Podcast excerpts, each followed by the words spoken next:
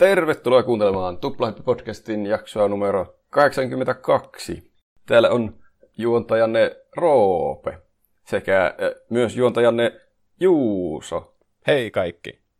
sekä juontajanne Pene. Hei vaan kaikille. Tuplahyppi-podcasti on podcasti, jossa puhutaan peleistä, musiikista, elokuvista, popkulttuurin ilmiöistä, nostalgisista semmoisista ja sekä myös nykyaikaisista. Tänään on, kuten tavallista, kaksi aihetta. Toisena aiheena tänään tauon jälkeen tulee Juuson valitsema Death Note. Kyllä, ja älkää huoliko, jos ette ole kattonut sitä, koska yritän pitää ihan spoilerivapaana ja enemmän keskityn siihen, että suosittelen sitä kaikille. Ja samoin myös kuuntelijoilta tulee kaikenlaisia tämmöisiä anime-sarjasuosituksia. Lähinnä semmoisille okay. nuubeille, jotka ei ole katsonut paljon animea. Sehän kuulostaa hyvältä. Kyllä. Hmm. Mutta tätä ennen nyt tästä pikaa pikaa päästään kuitenkin ensin Peneen aiheeseen, joka on ö, ollut jo pitkään varmaan yksi maailman suosituimmista peleistä, eli League of Legends. Mm, kyllä. Eli nyt päästään tähän aiheeseen, kun ajattelin, että aikaisemmin, kun meillä oli kaksi henkilöä täällä, vaan minä ja Juuso, ja Juuso on niin kuin meidän kaveriporukasta se ainut, joka ei ole Lolia pelannut, niin Näin on. nyt pääsi sitten hyvään saumaan puhumaan vihdoinkin Lolista sillä tavalla, että saa semmoista niin kuin kokemuksellistakin keskustelua aiheesta, koska tämä on aika yksinkertainen pelinä itsessään, niin tämä nyt ei ihan hirveästi sisällä semmoista niin kuin, öö, semmoista tavanomaista informatiivista selitystä, mitä ehkä jostakin single-player-peleistä tulee aina mulla selitettyä, mutta kuitenkin Totta. mennään suoraan aiheen ytimeen. Eli... Ja jos mä en puhu täällä mitään, niin se mun mikrofoni on vielä päällä, mutta mua ei vaan, mulla ei ole vaan ole paljon sanottavaa Lolista. Niin onpa hyvä, että Roopekin on täällä. Mm, kyllä, voit heti tietysti Tästä tuli hirveät paineet, mulla pitää olla kaikkea mahtavaa sanottavaa lolista. voit Juuso kuitenkin heittää kaikkea noobikysymyksiä ja muuta tämmöistä niin sun Hyvä. kokemuksia siitä, kun me, mitä me kaikki sun kaverit on pelannut tää peliä ja sitten sä oot ollut siellä yksi silleen, ok. Ei, se johtuu siitä, kun mulla ei ole ollut tätä hyvää tietokonetta aikaisemmin. Mm. Niin, niin ei Niin. se että millään läppärillä ehkä toimisi niin hyvin. Se on Varsinkin tuommoinen kilpailuhenkinen peli, jossa koko sun tiimi on niinku riippuvainen sun pelaamisesta, niin sitten mm. ei ole kiva, jos se alkaa lagaamaan hirveän. Se on ihan totta. Mutta mennään toisen kerran jo suoraan aiheeseen. Eli League of Legends on Riot Gamesin vuonna 2009 alkanut tämmöinen online-peli, joka on siis tämmöinen, tämmöistä genreä kantaa kuin Multiplayer Online Battle Arena, joka on tälläkin podcastissa varmasti jo tullut tutuksi aikaisemmista jaksoista. Eli tämmöinen MOBA-peli. Mä en ole ajatellut ikinä, mistä mobaa tulee. Nytpä ajattelin. Mm. Se on vähän semmoinen, että eipä sitä tule kovin monesti ajateltua. Se on vaan se MOBA ja sitten se on siinä, sillä- selvä. Et Se voi tulla periaatteessa mistä vain, mutta nyt kuulit sen täältä ensimmäisenä. Kyllä. Tämä Loli on aika lailla samalla tavalla, kuin me ollaan puhuttu aikaisemmin ehkä Dotasta, tai ainakin mainittu Dotaa tässä podcastissa. Eli just tämmöinen samantyylinen peli, ja vetänyt hirveästi inspiraatiota tästä pelistä. Mutta tämä on kans ilmanen peli, niin kuin ihan alusta asti ollut, toisin kuin missä sulla piti Dotassa kuitenkin olla tämä alkuperäinen peli, tämä Warcraft 3 sitten, ja tämän lisäri, että sä pystyt sitten pelaamaan sitä. Mutta tämä on ihan täysin niin kuin, tämmöinen ilmanen peli sitten, ja se oli tosi tärkeää myös, että se oli tavallaan niin kuin tämmöinen standalone peli, sitten se ei ollut niin kuin modi. Ja kuten sanottu, tämä oli tosiaan tämmöinen, saanut paljon inspiraatiota tästä Warcraft 3-modista, tässä Defense of the Ancients, joka on tämä Dota nimellä tunnettu. Tietenkin Mä nykymaailmassa... en tiennyt, mistä Dota tulee. Mm, Kyllä mä mobaan tiesin. Tässä tulee paljon kaikkea uusia lyhenteitä. No niin, tämä on siis tämmöinen lyhenne fiesta nyt tulee olemaan. Siis. Tämä Dota on tietysti monet tuntee nykyään Dota 2, se on tämä Valven peli. Mutta tosiaan tämä oli alun perin tämä niinku Warcraft 3 modi sitten, joka kehittyi aina niinku vuosien varrella ja sitten tuli suositumpia ja suositumpia. Ja pelin ideana siis tässä Lolissa, ei Dotassa, vaikka Dotassa on kyllä sama idea. Tämä on hyvin sekavaa tämä mun alkuselitys tässä, mutta bear with me. Niin tässä Lolissa sulla on niinku yksi champion, jolla sä pelaat, ja sä voit valita niinku eri tämmöisistä hahmoista, jotka on yleensä tämmöisiä fantasytrooppeihin perustuvia. Ja tämän pelin idea on se, että on tämmöinen 5v5 tämmöinen taisteluareena sitten, jossa tavoitteena on tuhota toisen joukkueen tukikohdassa sijaitseva tämmöinen päärakennus, tämmöinen nexus, jonka jälkeen peli päättyy ja se, voiko joka tuhoa tämän, niin voittaa tämän pelin. Ja tämä on siis semmoinen niin kuin, peli ja peligenre, joka siis oli kasvanut tosi tosi suosituksi tämän jälkeen, kun tämä tuli tämä peli 2009 vuonna. Tämä oli ehkä semmoinen, joka eniten niin starttasi tämän niin mobile-jutun. Samalla tietenkin Dota 2 tuli suunnilleen samoihin aikoihin. Ja vuonna 2012 tämä oli niin kuin Euroopan ja Pohjois-Amerikan niin kuin pelatuin peli, pelitunneiltaan. Varmaan Et... vaikuttaa se, että se on ilmanen, niin mm. se on tosi helppo kavereille mm. niin sanoa, että alkaa ala pelaamaan. Kyllä. Ainakin se... lukiossa minä kuulin ala pelaamaan lolia lausetta joka paikasta. Kyllä, se oli aika suosittua silloin meidän lukioaikoina. Ja sama myös oli Dotalla kanssa, mä veikkaan, että sekin vaikutti tosi paljon suosioon, koska sekin on ilmanen peli Steamista. Että nämä molemmat niin kuin, isoimmat tämmöiset niin taistelijat tässä MOBA-genressä on ilmaisia pelejä, mikä on tosi iso bonus sille, että teillä on niin paljon pelaajia. Mm. Ja se jatko kasvua kyllä ihan siis huomattavasti. Vuonna 2016 100 miljoonaa aktiivista pelaajaa kuukausittain. Ja viime vuonna tuli Riotilta tiedote, jossa ne sanoo, että äh, niillä on päivittäin kahdeksan miljoonaa eri pelaajaa, mikä on siis ihan hirveä määrä. Niin, se on niinku se joku on valtiollinen mm. ihmisiä. Niin, kyllä. Yli, yli suomellinen ihmisiä. Kyllä. Mm-hmm. Ja tämä on ehkä suurin osa myös tästä pelaajakunnasta, miksi tämä on niin suosittua, koska tämä on Aasiassa kanssa hirveän suosittua. Niin kuin nimellisesti Kiinassa, jossa on ihan helvetisti porukkaa. Niin, niin. totta kai jos niin niistä pelaajamäärät on isoja. jos niistä edes joku kymmenesosa prosenttia pelaa tätä, niin se on jo ihan helvetisti. Niin. Mm, kyllä. Mm. Tämä peli sai alkunsa siitä, kun kaksi tämmöistä huonetoveria, äh, Brandon äh, lainausmerkissä Rice Beck ja Mac lainausmerkissä Tryndamere Merrill oli niinku tämmöisiä... Niinku, Tryndamere? Niin, kyllä. Siis nämä, Tunnistan. Nämä nimet tosiaan näissä alkuperäiset... Ah, niin, rysyäkin. Kyllä. Nämä alkuperäiset lolihahmot, niin iso osa oli otettu niinku nämä nimet just näistä, jotka oli tehnyt, tekemässä tätä peliä. Niin sieltä tunnistaa niitä samoja nimiä sitten. Myös itse meillä, että tässä niin kuin pelissä on, niin sitten niin on niin kuin lainattu näitä ö, eri niin kuin yrityksen henkilöiltä sitten näitä nimiä, tai nimimerkkejä. Yeah. Mutta nämä oli kuitenkin tämmöisiä niin kuin business-koulusta valmistuneita. Mä en tiedä, onko sitten kauppis vai joku tämmöinen, mikä se AMKI, tämä korvike tälle kauppikselle on tämä joku... Liike...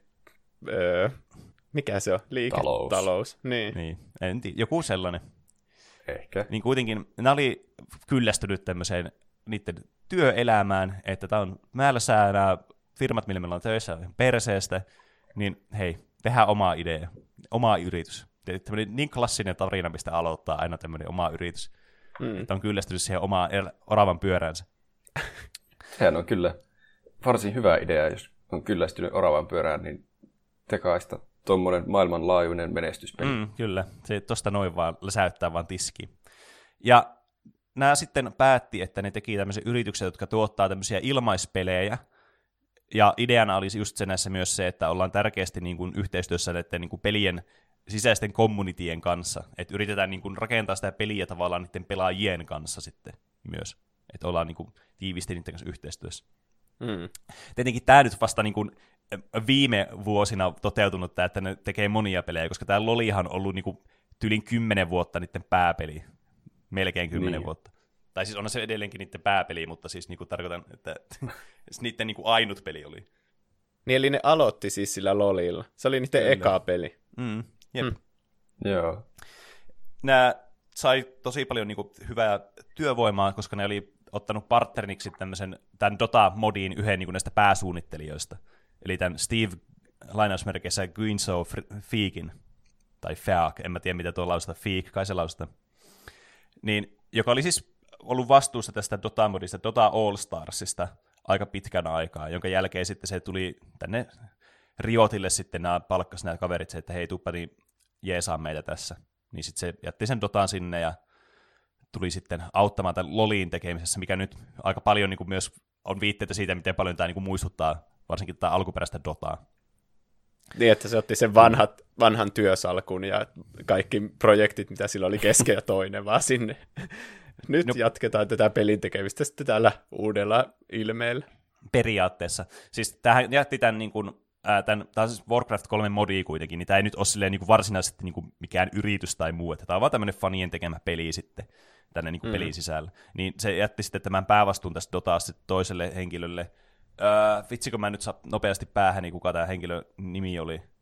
Mutta joka tapauksessa niin tämä sitten siirtyy vaan niin kuin, tavallaan tälle uudelle puhtaalle pöydälle, koska ne päätti, että ne tekee tämmöisen ihan oman pelimoottoristen kanssa tälle pelille, että tämä on tämmöinen standalone peli, että tämä ei ole vain joku modi. Ja se mm. myös johtuu osalti myös siitä, että kun tällä Dotalla oli semmoisia niin tosi niin kuin, vokaaleja ja semmoisia niin kuin innostuneita faneja tästä pelistä, jotka piti tätä genreä tavallaan niin semmoisena potentiaalisena uutena tämmöisenä tulokkaana, tai just tätä MOBA-genreä it, itsenä. Että tämä, niin kuin, nyt tarvitaan tämmöinen niin kuin, tavallaan ammattilaismainen peli, tiettekö, että joku yritys keskittyy ja tekee tämän pelin tavallaan sen pelin takia, että se ei ole vain modi pelille. No vähän niin kuin Battle Royale mm. alkoi niistä modeista, niin kuin vaikka mm. Minecraftissa oli se suosittu Battle Royale-modi, niin, niin. sitten on loogista, että joku tekee vartavasten semmoisen Battle Royale-pelin siitä. Mm. Kyllä, historia toistaa no, itseään. Tuli ja sitten niin todella suosittu sitten pubkista esimerkiksi ja Fortniteista tämän takia. Mm. Nämä avasi sitten nämä Riot Gamesin toimisto vuonna 2006 ja 2008 ne sitten vihdoin niin kuin julkisti tämän pelin. Siis mä, mä vihaan tätä suomenkielistä termiä tälle, että ne julkaisee peliin, koska se tarkoittaa molempia, että ne julkistaa, että se tulee se peli, ja sitten se julkaisee, että se on tullut se peli tavallaan. Tiedättekö, niin, ne, ne, ne niin kuin annonsas, että tämä peli tulee no, niin kuin ensi vuonna. Ne ilmoitti, että se on tulossa sitten niin, myöhemmin. Siis, on mun mielestä niin raivostuttava suomenkielinen termi.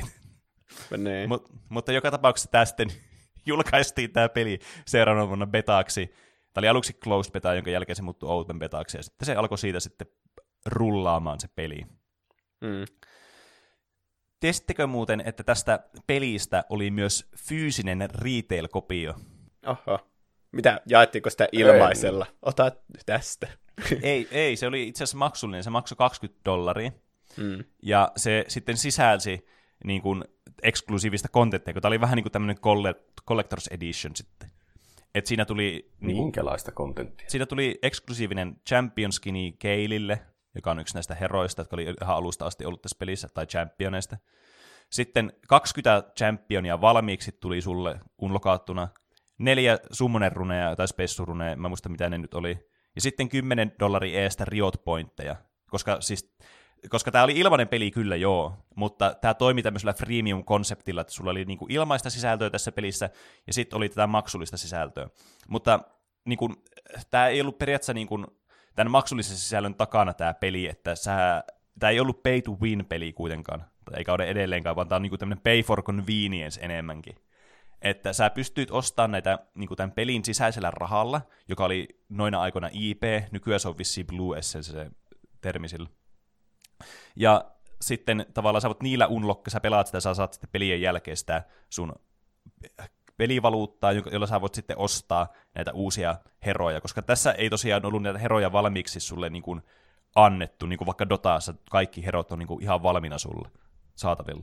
Vaan tässä... Dotassa ei tarvitse unlockkaa. Ei, mitään. siinä sulla on kaikki valmiina heti, kun sä aloitat peli.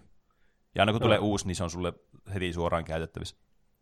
Mutta tässä sä joudut ostaa aina erikseen jokaisen heron. Tietenkin tässä on ilmaisia niin kun, heroja joka viikko, kymmenen kappaletta, että sä pystyt pelaamaan tätä, vaikka sulla ei ole yhtään unlokattuna, mutta ne sitten vaihtelee joka viikko.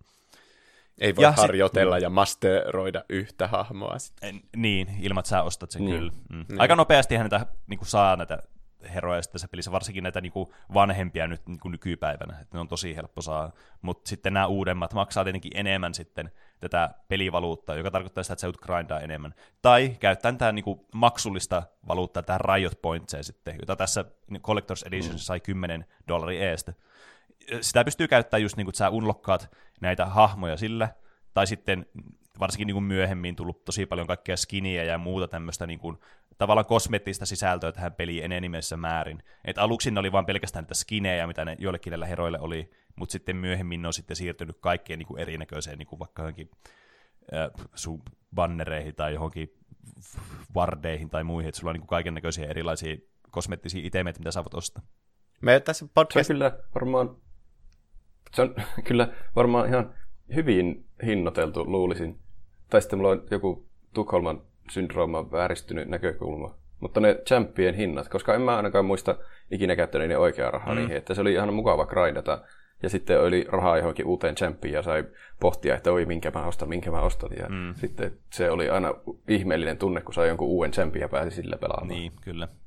Me tässä podcastissa paljon valitetaan noista kaikista mikro, mikromaksuilla ostettavista turhakkeista, että kaikesta pitää maksaa lisää ja lisää ja lisää. Mm. Mutta se ero on, niin kuin, että me valitetaan enimmäkseen niistä peleistä, mitkä on valmiiksi jo maksullisia. Niin kuin viime mm. viikolla me vähän puhuttiin niistä uusista FIFA-peleistä.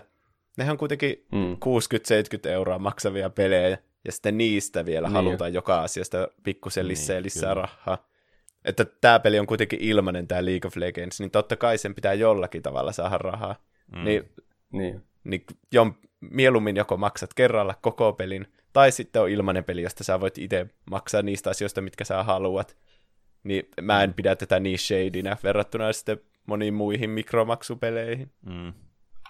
Niin se, se kai se on se ratkaiseva tekijä, että tämä, se ei vaikuta niin pelilliseen menestykseen tässä lolissa se maksaminen. Mm, niin. niin. Sillä saat jotain kosmeettisia kivoja lisäyksiä. Niin, ja just se, että sä vaan niin maksat siitä, että se on niin tavallaan sulle helpompaa suoraan maksaa oikealla rahalla, että sä saat jonkun uuden heron, mutta sun ei tarvitse tehdä niin. niin. Tämä, tämä on aika tämmöinen mun mielestä niin kuin, tämmöinen pelaajaystävällinen metodi, mitä ne on tässä käyttänyt. Mä niin kuin, kans sitten niin kuin, näitä olemassa erikseen vaikka korttipelejä, vaikka Hearthstone nyt tulee ekana mieleen, missä sitten tavallaan se on vähän niin kuin kiinni siitä, että no, joo, sä voit pelata ilmaiseksi tätä peliä, mutta se on niin epäkäytännöllistä pelaajalle sitten. Että mm. tavallaan tässä se on niin pieni se raja tavallaan sen, että sä vähän, okei, okay, muutaman niin kuin, pelipäivän joudut pelaamaan enemmän, että sä saat sitten tämän joku hero, mikä sä haluat, versus sitten, että sä joudut grindaamaan monta viikkoa ja että sä saat jonkun randomilla jonkun, jostakin päkistä jonkun hahmon tai niin kortin itselle jossakin korttipelissä. Niin, ei se niin, ole hyvä, mm. että se todellinen peli on siinä, että kummalla on enemmän rahaa, niin se voittaa. En, niin, kyllä. Niin. Tämä gameplay sitten tässä pelissä on kuitenkin tämä, että miksi tämä on niin suosittu tot, luonnollisesti, koska sitä varten ihmiset peliä pelaavat. Ja tämä peli tosiaan, kun tämä perustuu Dotaan pitkälti, tai melkein kokonaan, niin tämä samalla tavalla kuin Dotassakin, niin tämä sitten toisaalta perustuu taas strategiapeleihin. Ja sen vuoksi tässä pelissä sitten on tämmöinen isometrinen perspektiivi, missä tätä pelataan niin kuin normaalisti strategiapelejä pelataan. Tämä on ihan 3D-peli kyllä, että, mutta semmoinen, niin kuin, miten olisi tottunut pelaamaan just jotain Warcraftia tai Starcraftia tai jotain Command Conquer-pelejä.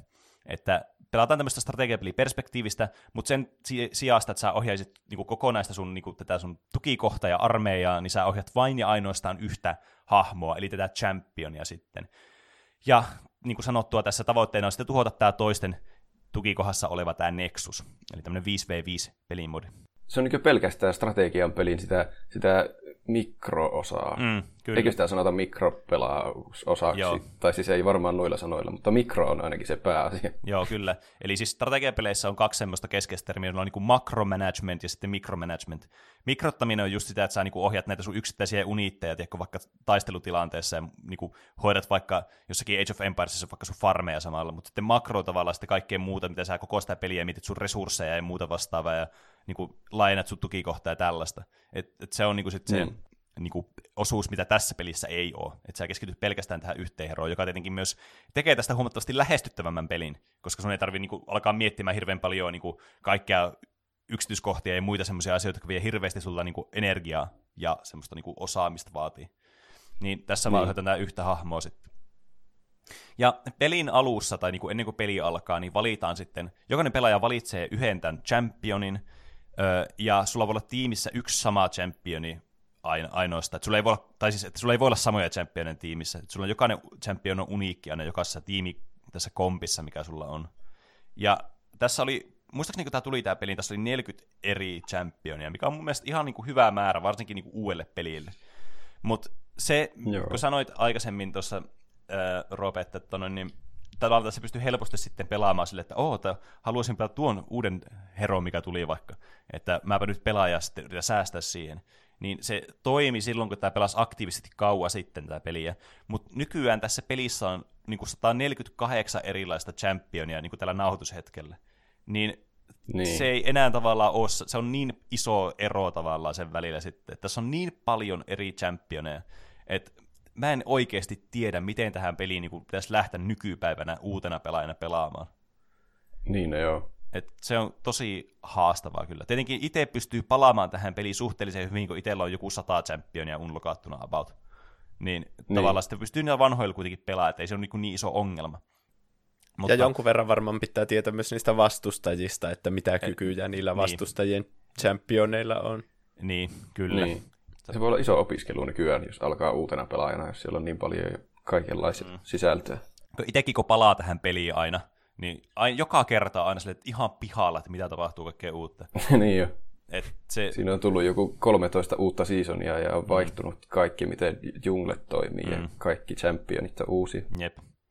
Mutta se tavallaan tässä tämä idea myös tässä pelissä on, mikä tekee tästä kiinnostavaa myös strategista tästä pelistä, niin on se, kun sä valitset tämän championin, niin se on sulla sitten koko pelin ajan valittuna, että sä et voi vaihtaa sitä missään vaiheessa, niin kuin vaikka jossain Overwatchissa pystyy niin kuin aika dynaamisesti vaihtamaan tämä komppia sitten.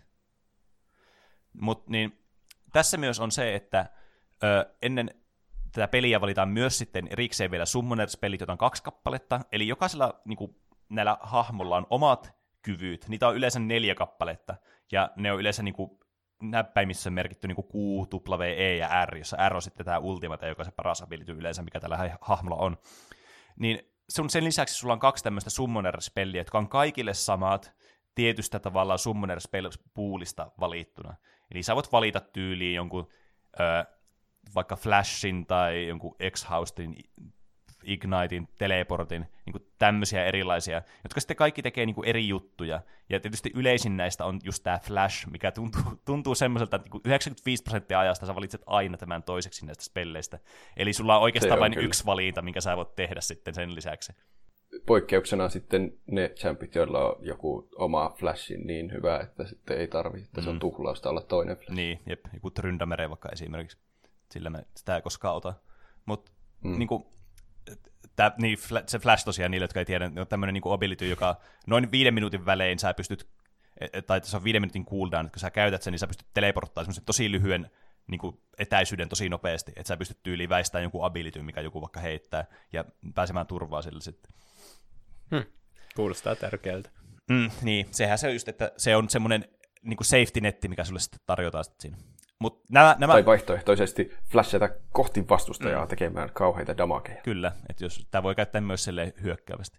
Mutta kuitenkin pointtina on se, että nämäkin valitaan niinku etu, etukäteen tässä pelissä, että sä teet sen valinnan pelin alussa, ja nämäkin on tavallaan osa sitä sun strategiaa. Niin kuin sanoit, että joillakin hahmoilla pystyy hyppimään tosi nopeasti vaikka sitä A pakka B, niin ei sitten sä tarvii erityisesti sillä tätä flashia. Niin tässä on taas, taas strateginen valinta, mikä tulee näihin sitten champion-valintoihin, mitä sä teet. Sitten tietenkin on vielä niin tämmöiset draft pick moodit ja ranked moodi, joka on just tämmöinen draft pick moodi, missä sitten myös niin kuin te tiimi niin kuin valitsee näitä hahmoja silleen niin kuin vuoron perään vähän niin kuin, jossa tavallaan pystyy sitten valitsemaan myös semmoista tiimikomppia siinä, että se strategia perustuu myös sitten hahmojen valitsemiseen sillä hetkellä, kun mitä näkee, että mitä toista pelaajat valitsee ja mitä ne on vaikka bännännyt ja muuta. Et tässä on aika paljon ulottuvuuksia tässä pelissä ennen kuin tässä alkaa tämä peli. Et mitä kaikkea mm. tässä voi tehdä. Tuo kuulostaa yläasteen liikuntatunnilta, jossa jaetaan pesäpallojoukkueet valitsemalla vuorotellen niitä pelaajia. Mm. Ja tietenkin se joukkue, joka valitsee viimeisenä, niin saa aina Juuson. Se on bonuksen. sielläkin, olisi, sielläkin olisi pitänyt voida bänniä parhaat pelaajat pois. Niinpä. Se olisi ollut reilumpaa. Jep, ne ei saa pelata ollenkaan. mm. Mutta sitten kun tämä peli alkaa, niin päästään sitten tähän pelin syvimpään olemukseen sitten. Eli tämä on tämmöinen äh, tavallaan diskreetti peli siinä mielessä, että sulla niin kuin jokainen peli on erillään yksittäinen, ja sä aloitat aina sitä level ykkösestä niin kuin nollasta periaatteessa aloitat, ja sitten kehität tätä sun niin pelihahmoa sitten eteenpäin siinä. Että tässä on tämmöisiä RPG-elementtejä mukana, että sä voit hommata tavaroita, ja sitten niin kuin parantaa tätä sun hahmoa sitten niin kuin keräämällä XPtä, mitä yleensä saa niin kuin tämmöisistä niin kuin minioneista, jotka on tämmöisiä niin kuin neutraaleja, tai sitten niin kuin sun vastustajien tai omalla tiimillä olevia tämmöisiä, niin kuin, äh, mitä on, niin kuin tämmöisiä, äh, tämmöisiä NPC, pikkuvihulaisia, yleensä aika niin kuin, triviaaleja, mutta just semmoisia, mitkä tavallaan niin kuin, kuuluu tähän pelin dynamiikkaan sitten, että sulla on tämmöisiä niin kuin, normi trash uniitti joukkoja sitten tavallaan tässä strategiapelissä, jotka niin kuin, tekee automaattisesti niiden asiat, mitä ne kuuluu tehdä. Ja niitä tappamalla mm. saat XPtä sitten, ja sitten rahaa kanssa, jos sä saat tämän last hitin, mikä on tämmöinen termi, mitä tarkoittaa, sit saat tapettua tämän minioni sitten omalla iskulla, niin saat sitten rahatkin vielä kaupan päälle siitä. Ja XP myötä sitten unlokataan skillejä, kun pääsee levelissä eteenpäin. Sä voit alussa unlokata yhden skillin, kun tämä peli alkaa, kuun, tuplaven tai een. No tietenkin näissäkin on sitten joitakin yksittäisiä poikkeuksia, mutta niin kuin suurimman osa ajasta näin. Ja sitten tavallaan, aina kun sä oot leveli, sä voit parantaa yhtä sun skilliä maksimissaan levelille 5 asti, ja sitten muutamien leveleiden väliin, niin kuin level kuudesta alkaen, sä voit sitten myös parantaa tätä sun ultimate ability, jolla on maksimilevelimäärä on kolme sitten. Ja yleensä tämä on sitten se sun niin kuin paras ability. Ja tätä voi unlockata sitten levelillä 6, 11 ja 16. Tämä äh, niin kuin, levelikäppi on tässä pelissä 18. Et sen jälkeen tämä niin kuin, on max-level tämä sun hahmo, jonka jälkeen tavallaan kaikki sun abilityt on niin hyviä kuin ne vaan voi olla niin kuin itsenään. Ja tavoitteena on just, että sä niin kuin, yrität tehokkaammin kerätä rahaa, para, niin kuin saada XP, että sä leveli kasvaa ja tavallaan sun voima kasvaa sitten peliaikana. Et Tämä aika yksinkertaisesti menee tämä peli silleen, että sä yrität vaan niin kuin voittaa tämän sun vastustajan, kun näissä on monesti tämmöisiä yksittäisiä encountereita tai tämmöisiä skirmissejä, mitä sä käyt niin kuin, ö, yhdellä tämmöisellä niin kuin pelialueella, jota kutsutaan tässä mapissa tämmöiseksi leineiksi, eli tämmöisiä linjoja, johon päästään seuraavana tähän mappiin. Eli tämä mappi on sitten semmoinen niin kuin, a, aika tyypillinen tämmöinen niin kuin strategiapelimappi, että sulla on kaksi beissiä niin kuin molemmissa niin kuin nurkissa, vastakkaisissa nurkissa. Ja tämä perustuu sitten StarCraft-mappiin nimeltä Aeon of Strife, tämä koko tavallaan MOBA-pelityylin mappi. Että sulla niin kuin keskellä menee yksi linja map, niin kuin tästä baseista baseen, ja nämä reunilla sitten menee nämä niin kuin top- ja bot-leinit, jotka sitten tavallaan niin kuin johtaa ala- tai yläkautta sitten kanssa sinne toisen baseen. Eikö se ole yhtään on... boring, että kaikki nämä on aina samanlaisia, nämä eri MOBA-pelien kartat? No siis, niin, mä, niin kuin mäkin niin. mietin sitä tavallaan. Että kyllähän se loisi niin kuin variaatiota siihen, mutta jotenkin tämä mappidesigni tässä on semmoinen, että se sopii tähän pelityyliin niin hyvin, että tavallaan sit sä, kun tässä on niin paljon tämmöisiä pikkunuansseja tässä pelissä, niin tavallaan se, että se mappi pysyy koko ajan kuitenkin samanlaisena sille pääosiin, niin luo semmoista, niin kuin, että sä pystyt niin kuin oikeasti tekemään sun strategiankin silleen fiksusti ja järkevästi. Sä, niin kuin, sä tiedät, että se mappi on aina samanlainen. Niin sit sä pystyt sen ympärille tavallaan luomaan sitä sun strategiaa. Et mm. vaikka se tuntuukin vähän tylsä, että sulla on yksi kenttä vaan tässä niin kuin pääasiassa, mitä ihmiset pelaa, niin tässä on kuitenkin niin paljon semmoisia aspekteja, mitä ottaa huomioon, että se on tavallaan niin kuin ihan hyväkin, että se ei vaihu se mappi. Ja nämäkin pelit, nämä MOBA-pelitkin on tietysti yrittänyt tehdä tämmöisiä eri pelimuotoja eri kartoille, mutta se on aina tämä yksi mappi, joka on kuitenkin niinku se superior vaihtoehto. Tämä niinku on tosi hyvä tähän pelimuotoon itsessä. Mm. Ainakin se kilpapelivaihtoehto. E, niin, kyllä. Tietenkin kasuaalipelivaihtoehto niin on mukavasti saada vähän vaihteluakin joskus. Onko se tämä vähän niin kuin urheilulaji? Joku voisi sanoa jopa e-urheilulaji. Mm. Niin sitten vaikka oikeassa urheilulajissakin on aina sama kenttä. Niin, kyllä. Mä oon kyllä ja miettinyt, se... että olisi siistiä, jos jalkapallossa olisi erilaisia kenttiä, että olisi vaikka jotain eri korkeuseroja välillä, tai sitten vähän semmoisia monimuotoisempia, niin kuin semmoisia minigolfmaisia jalkapallokenttiä, että sä potkasit jonnekin reikään ja se tulee jostakin muualta se pallo. Katsotaan, miten ne ammattipelaajat sitten reagoi. No ei sitten, kun ei Vaivun takaisin hiljaisuuteen. Mm. Kyllä. Tässä näissä mapeissa on sitten myös nämä niin kuin välialueet, jotka niin kuin on näiden leinien välillä, niin kuin molemmilla puolilla tämä midle sitten, niin, jota kutsutaan sitten jungleksi plus sitten riveriksi. Eli tässä menee tämmöinen joki, joka menee tavallaan niin kuin poikittain tämän mapin läpi, josta pääsee kulkemaan vapaasti. Ja sitten on tämmöinen junglealue, joka on vähän tämmöinen niin kuin, mm, semmoinen sokkeloisempi, jos sitten on näitä neutraaleita vihollisia sitten kanssa, joita pystyy myös tappamaan expaksi ja sitten rahaksi. Ja tietenkin muutamiksi erilaisiksi buffeiksi, koska nämä voi tarjota myös erilaisia buffeja, nämä niin kuin jungle-monsterit sitten. Ja tämä mappi rakentuu sillä tavalla, että tämä peli etenee sillä tavalla, että jokaisessa leinissä on niin kuin, ö, kaksi tämmöistä leinitornia, ja sitten on nämä basseissa olevat tornit, jotka on kaikille leineille on yksi torni, eli periaatteessa yhdellä leinillä on niin kuin kolme tornia. Ja sitten tulee inhibiittori, joka on tämmöinen rakennus, joka vastustaja tuhoaa sen. Se voi ainoastaan tuhota silloin, kun niin kaikki edelliset tornit on tuhottu. Ja sitten kun se tuhoutuu, niin jonkun, mä en muista mikä se aikaviive on siinä, onko se kolme tai neljä minuuttia, joka niin, jonka aikana sitten sun omat minionit paranee sitten, että sä saat parempia niin kuin, voimia sit sun omasta beistä näitä niin NPC-minioneja, jotka tekee sitten enemmän damagea, niitä on vaikeampi tappaa, eli sun tämä puskeminen niin kuin helpottuu sitten tässä vaiheessa. Ja lopulta pääsee tähän sun niin pääbeissiin, missä on tämä Nexus, ja nämä Nexus-tornit, joita on kaksi kappaletta, ja kun nämä on tuhottu, niin pääsee Nexuksen kimppuun ja voi tuhota sen ja voittaa peliä sitten. Eli pelkästään tämä, että mä selitän, että minkälainen tämä mappi on, niin tässä on ihan hirveästi asiaa, ja niin kuin paljon niin kuin, semmoista niin kuin, jos ei ole peliä pelannut, niin semmoista, että mitä ihmettä, että niin kuin, tämäkin on näin monimutkainen, mutta tämä on tosi niin kuin helposti ymmärrettävä, kun tätä peliä pelaa. Että tämä Goali on aika yksinkertainen kuitenkin. Hmm. Aika monipuolinen Sit... se kenttä sitten on, että siellä on kaikkea tuommoisia mm, erilaisia kyllä. juttuja. On ja, niitä ja... ihme, joku, onko se junglerit, jotka tappaa sitten niitä NPCitä siellä sokkeloissa? Mm. Kyllä, et Kyllä. monesti niin kun näissä tiimeissä on kun viisi pelaajaa ja leinejä on kuitenkin vain kolme plus sitten jungle, niin tämä tarkoittaa, että tämä niin kun sun tiimikomppi joutuu jollakin tavalla kompensoimaan sitä, että miten kaikki saa niin kun tarpeeksi resursseja, että ne kehittyy tässä pelissä. Niin sitten on yleensä yksi tämmöinen dedikoitu hahmo, joka on tämä, niin kuin sanoit, jungleri, eli joka pelaa pelkästään, niin kuin, ei pelaa näissä leineissä suoraan, vaan tappaa näitä junglemonstereita omalta puolelta kenttää, kerää sillä tavalla expa ja leveleitä ja saa buffeja. Ja sen pointti on sitten, että se yrittää auttaa näitä muita leinejä gänkkäämällä, eli tavallaan niin kuin, äh, tekemällä semmoisen väijytyksen sitten sinne toiselle leinille. Sanotaan, että jos ollaan vaikka top leinillä, että siellä on kaksi tyyppiä, taistelee keskenään yksi vastaan yksi, niin sitten sun oma kaveri tulee sieltä junglesta sitten auttamaan, ja sitten se onkin 2v1 se tilanne, ja todennäköisyys on kasvaa, että sä, te saatte sitten sen tapo.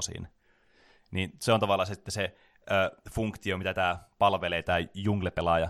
Lisäksi se myös auttaa niin kuin, ottamaan näitä niin kuin, muita pelin tämmöisiä tärkeitä objektiiveja, niin kuin Dragoni, joka on niin kuin, ala, midle laneista katsottuna alempana osana tässä niin kuin Riverissa on tämmöinen pieni kolo, missä se sitten sijaitsee, ja sitten Baroni, joka on taas niin kuin päinvastoin niin kuin ylempänä puolella tätä Riveria sitten Midlenistä katsottuna.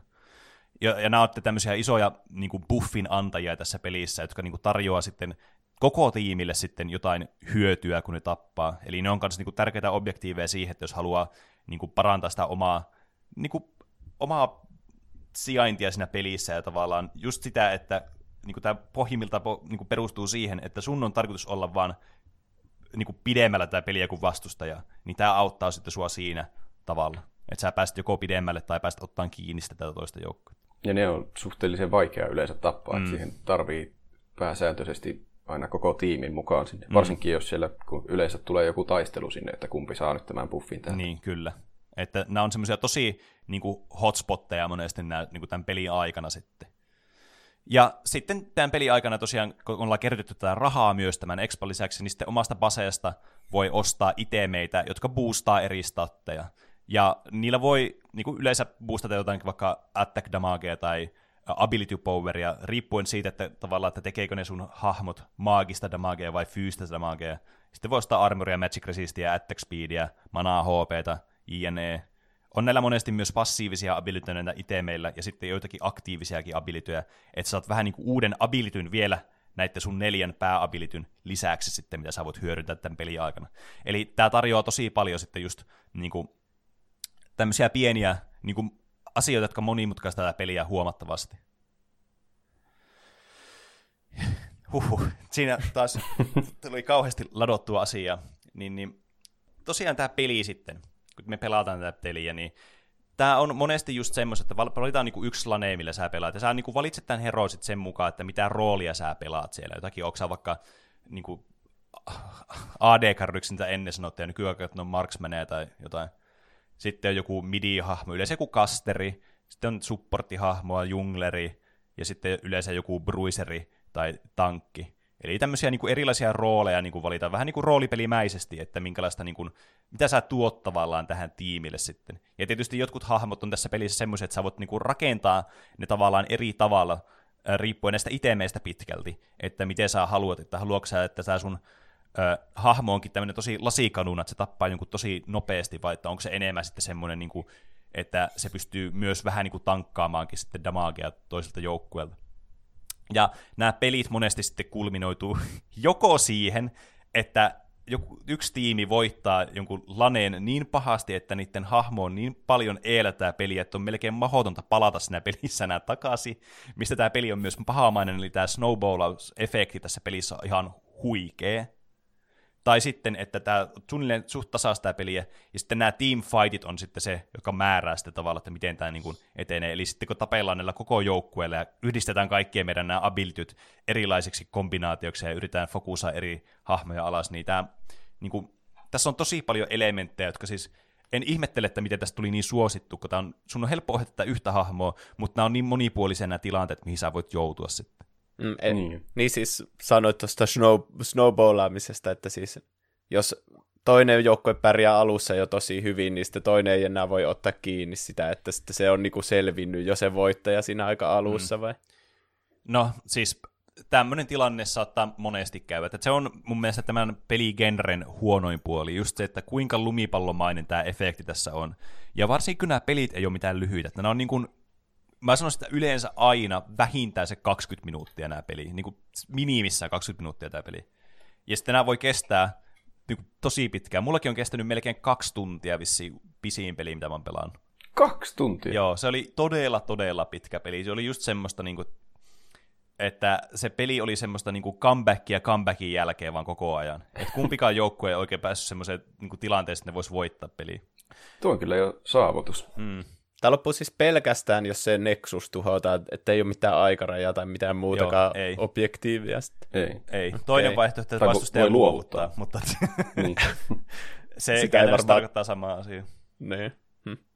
Ja yleensä sekin on vasta sitten, just niin kuin sanottiin, tämä snowball-efekti, niin yleensä sekin niin kuin johtaa just siihen, että vastustajat vaan luovuttaa sen pelin. Kun on, se, tässä pelissä on siis niin helppo, kun sä pääset tavallaan, jos sanotaan vaikka, että sä pelaat vaikka bottileinia. Eli tätä, missä yleisesti ottaen pelataan niin kuin AD-karryllä, eli attack damage-karryllä, ja sitten supportilla.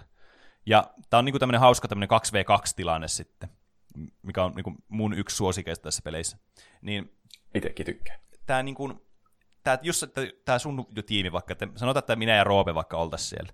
Ja me saataisiin tapettua melkein heti, niin kuin, kun päästään level kolmoselle vaikka, niin saataisiin tapettua molemmat näistä vastustajapelaajista. No, ensinnäkin me saatiin sitä expa-rahaa. Tämä raha on nyt se niin tärkein asia tässä, koska se expa nyt, tämä tulee jonkin verran, mutta se ei ole niin suuri vielä tässä vaiheessa se niin kuin, ero. Mutta just, että me saadaan rahaa, me voidaan ostaa parempia tavaroita meidän baseista, joka tarkoittaa sitä, että meillä on enemmän statteja. Lisäksi meidän vastustajat me- menettää rahansaantia, koska ne on kuolleena sen ajan. Ne joutuu menemään takaisin niiden tukikohtaan, odottamaan, että ne spavnaa ja pääsee takaisin sinne leinille, ja siinäkin kestää kuitenkin tovi, että ne sieltä juoksee takaisin sinne mm. niin ne on menettänyt siinä jo tosi paljon rahaa ja expaa, ja me ollaan taas edellä siinä tilanteessa jo valmiiksi. Niin sitten kun me ollaan käyty ostamassa ne tavarat, tullaan takaisin siihen, meillä on todennäköisesti enemmän rahaa kuin niillä on, ja enemmän niin kuin leveliä, koska ne ei myöskään saa expaa silloin, kun ne ei ole laneella, ja me ollaan oltu siellä. Niin tässä varmaan huomaa, että koko ajan niin kuin edistyy tähän tilanne siihen, että vastustajien jäljessä ja enemmän jäljessä, ja me ollaan enemmän johossa ja enemmän johossa. Ja sitten mm. meidän on helpompi tappaa ne uudestaan, ja tästä syntyy sitten tämä ihana toksisuus myös, mikä tässä pelissä on, että just, että sitten muut kaverit, tai lainausmerkeissä kaverit tiimissä, häviäjätiimissä sitten alkaa fleimaamaan näitä, eli tälle niin kuin roustaamaan näitä vihollisia, eli niin kuin haukkumaan näitä, että, että te olette fiidannut, eli syöttänyt neille vaan näitä tappoja ja rahaa ja expaa ja muuta. Että tavallaan mm. se on melkein mahdoton se peli voittaa sitten, jos tämä tarpeeksi isoksi menee tämä snowball-efekti. Niin. Tietysti tämä on... peli sisältää myös niinku tämmöisiä äh, tavallaan comeback-elementtejä, eli jos sä tapaat hahmon, joka on, jolla on tosi iso killstreakki vaikka menossa, niin sä saat huomattavasti enemmän rahaa sitä taposta, mutta se on aika pieni ilo siinä vaiheessa, kun sitä on tosi vaikea tappaa. Hmm. Hmm. Se on vähän myös toiselta kantilta ikävä puoli näissä peleissä, että jos itsellä menee tosi hyvin peli ja snowballaa mahtavasti. Ja sitten just niin kuin alkaa se hauska osuus, että voi vaan alkaa tappamaan kaikkia vastustajia vuorotellen, niin ne luovuttaa mm. siinä vaiheessa. niin, kyllä. Et se on vähän mälsää sitten voittajankin näkökulmasta.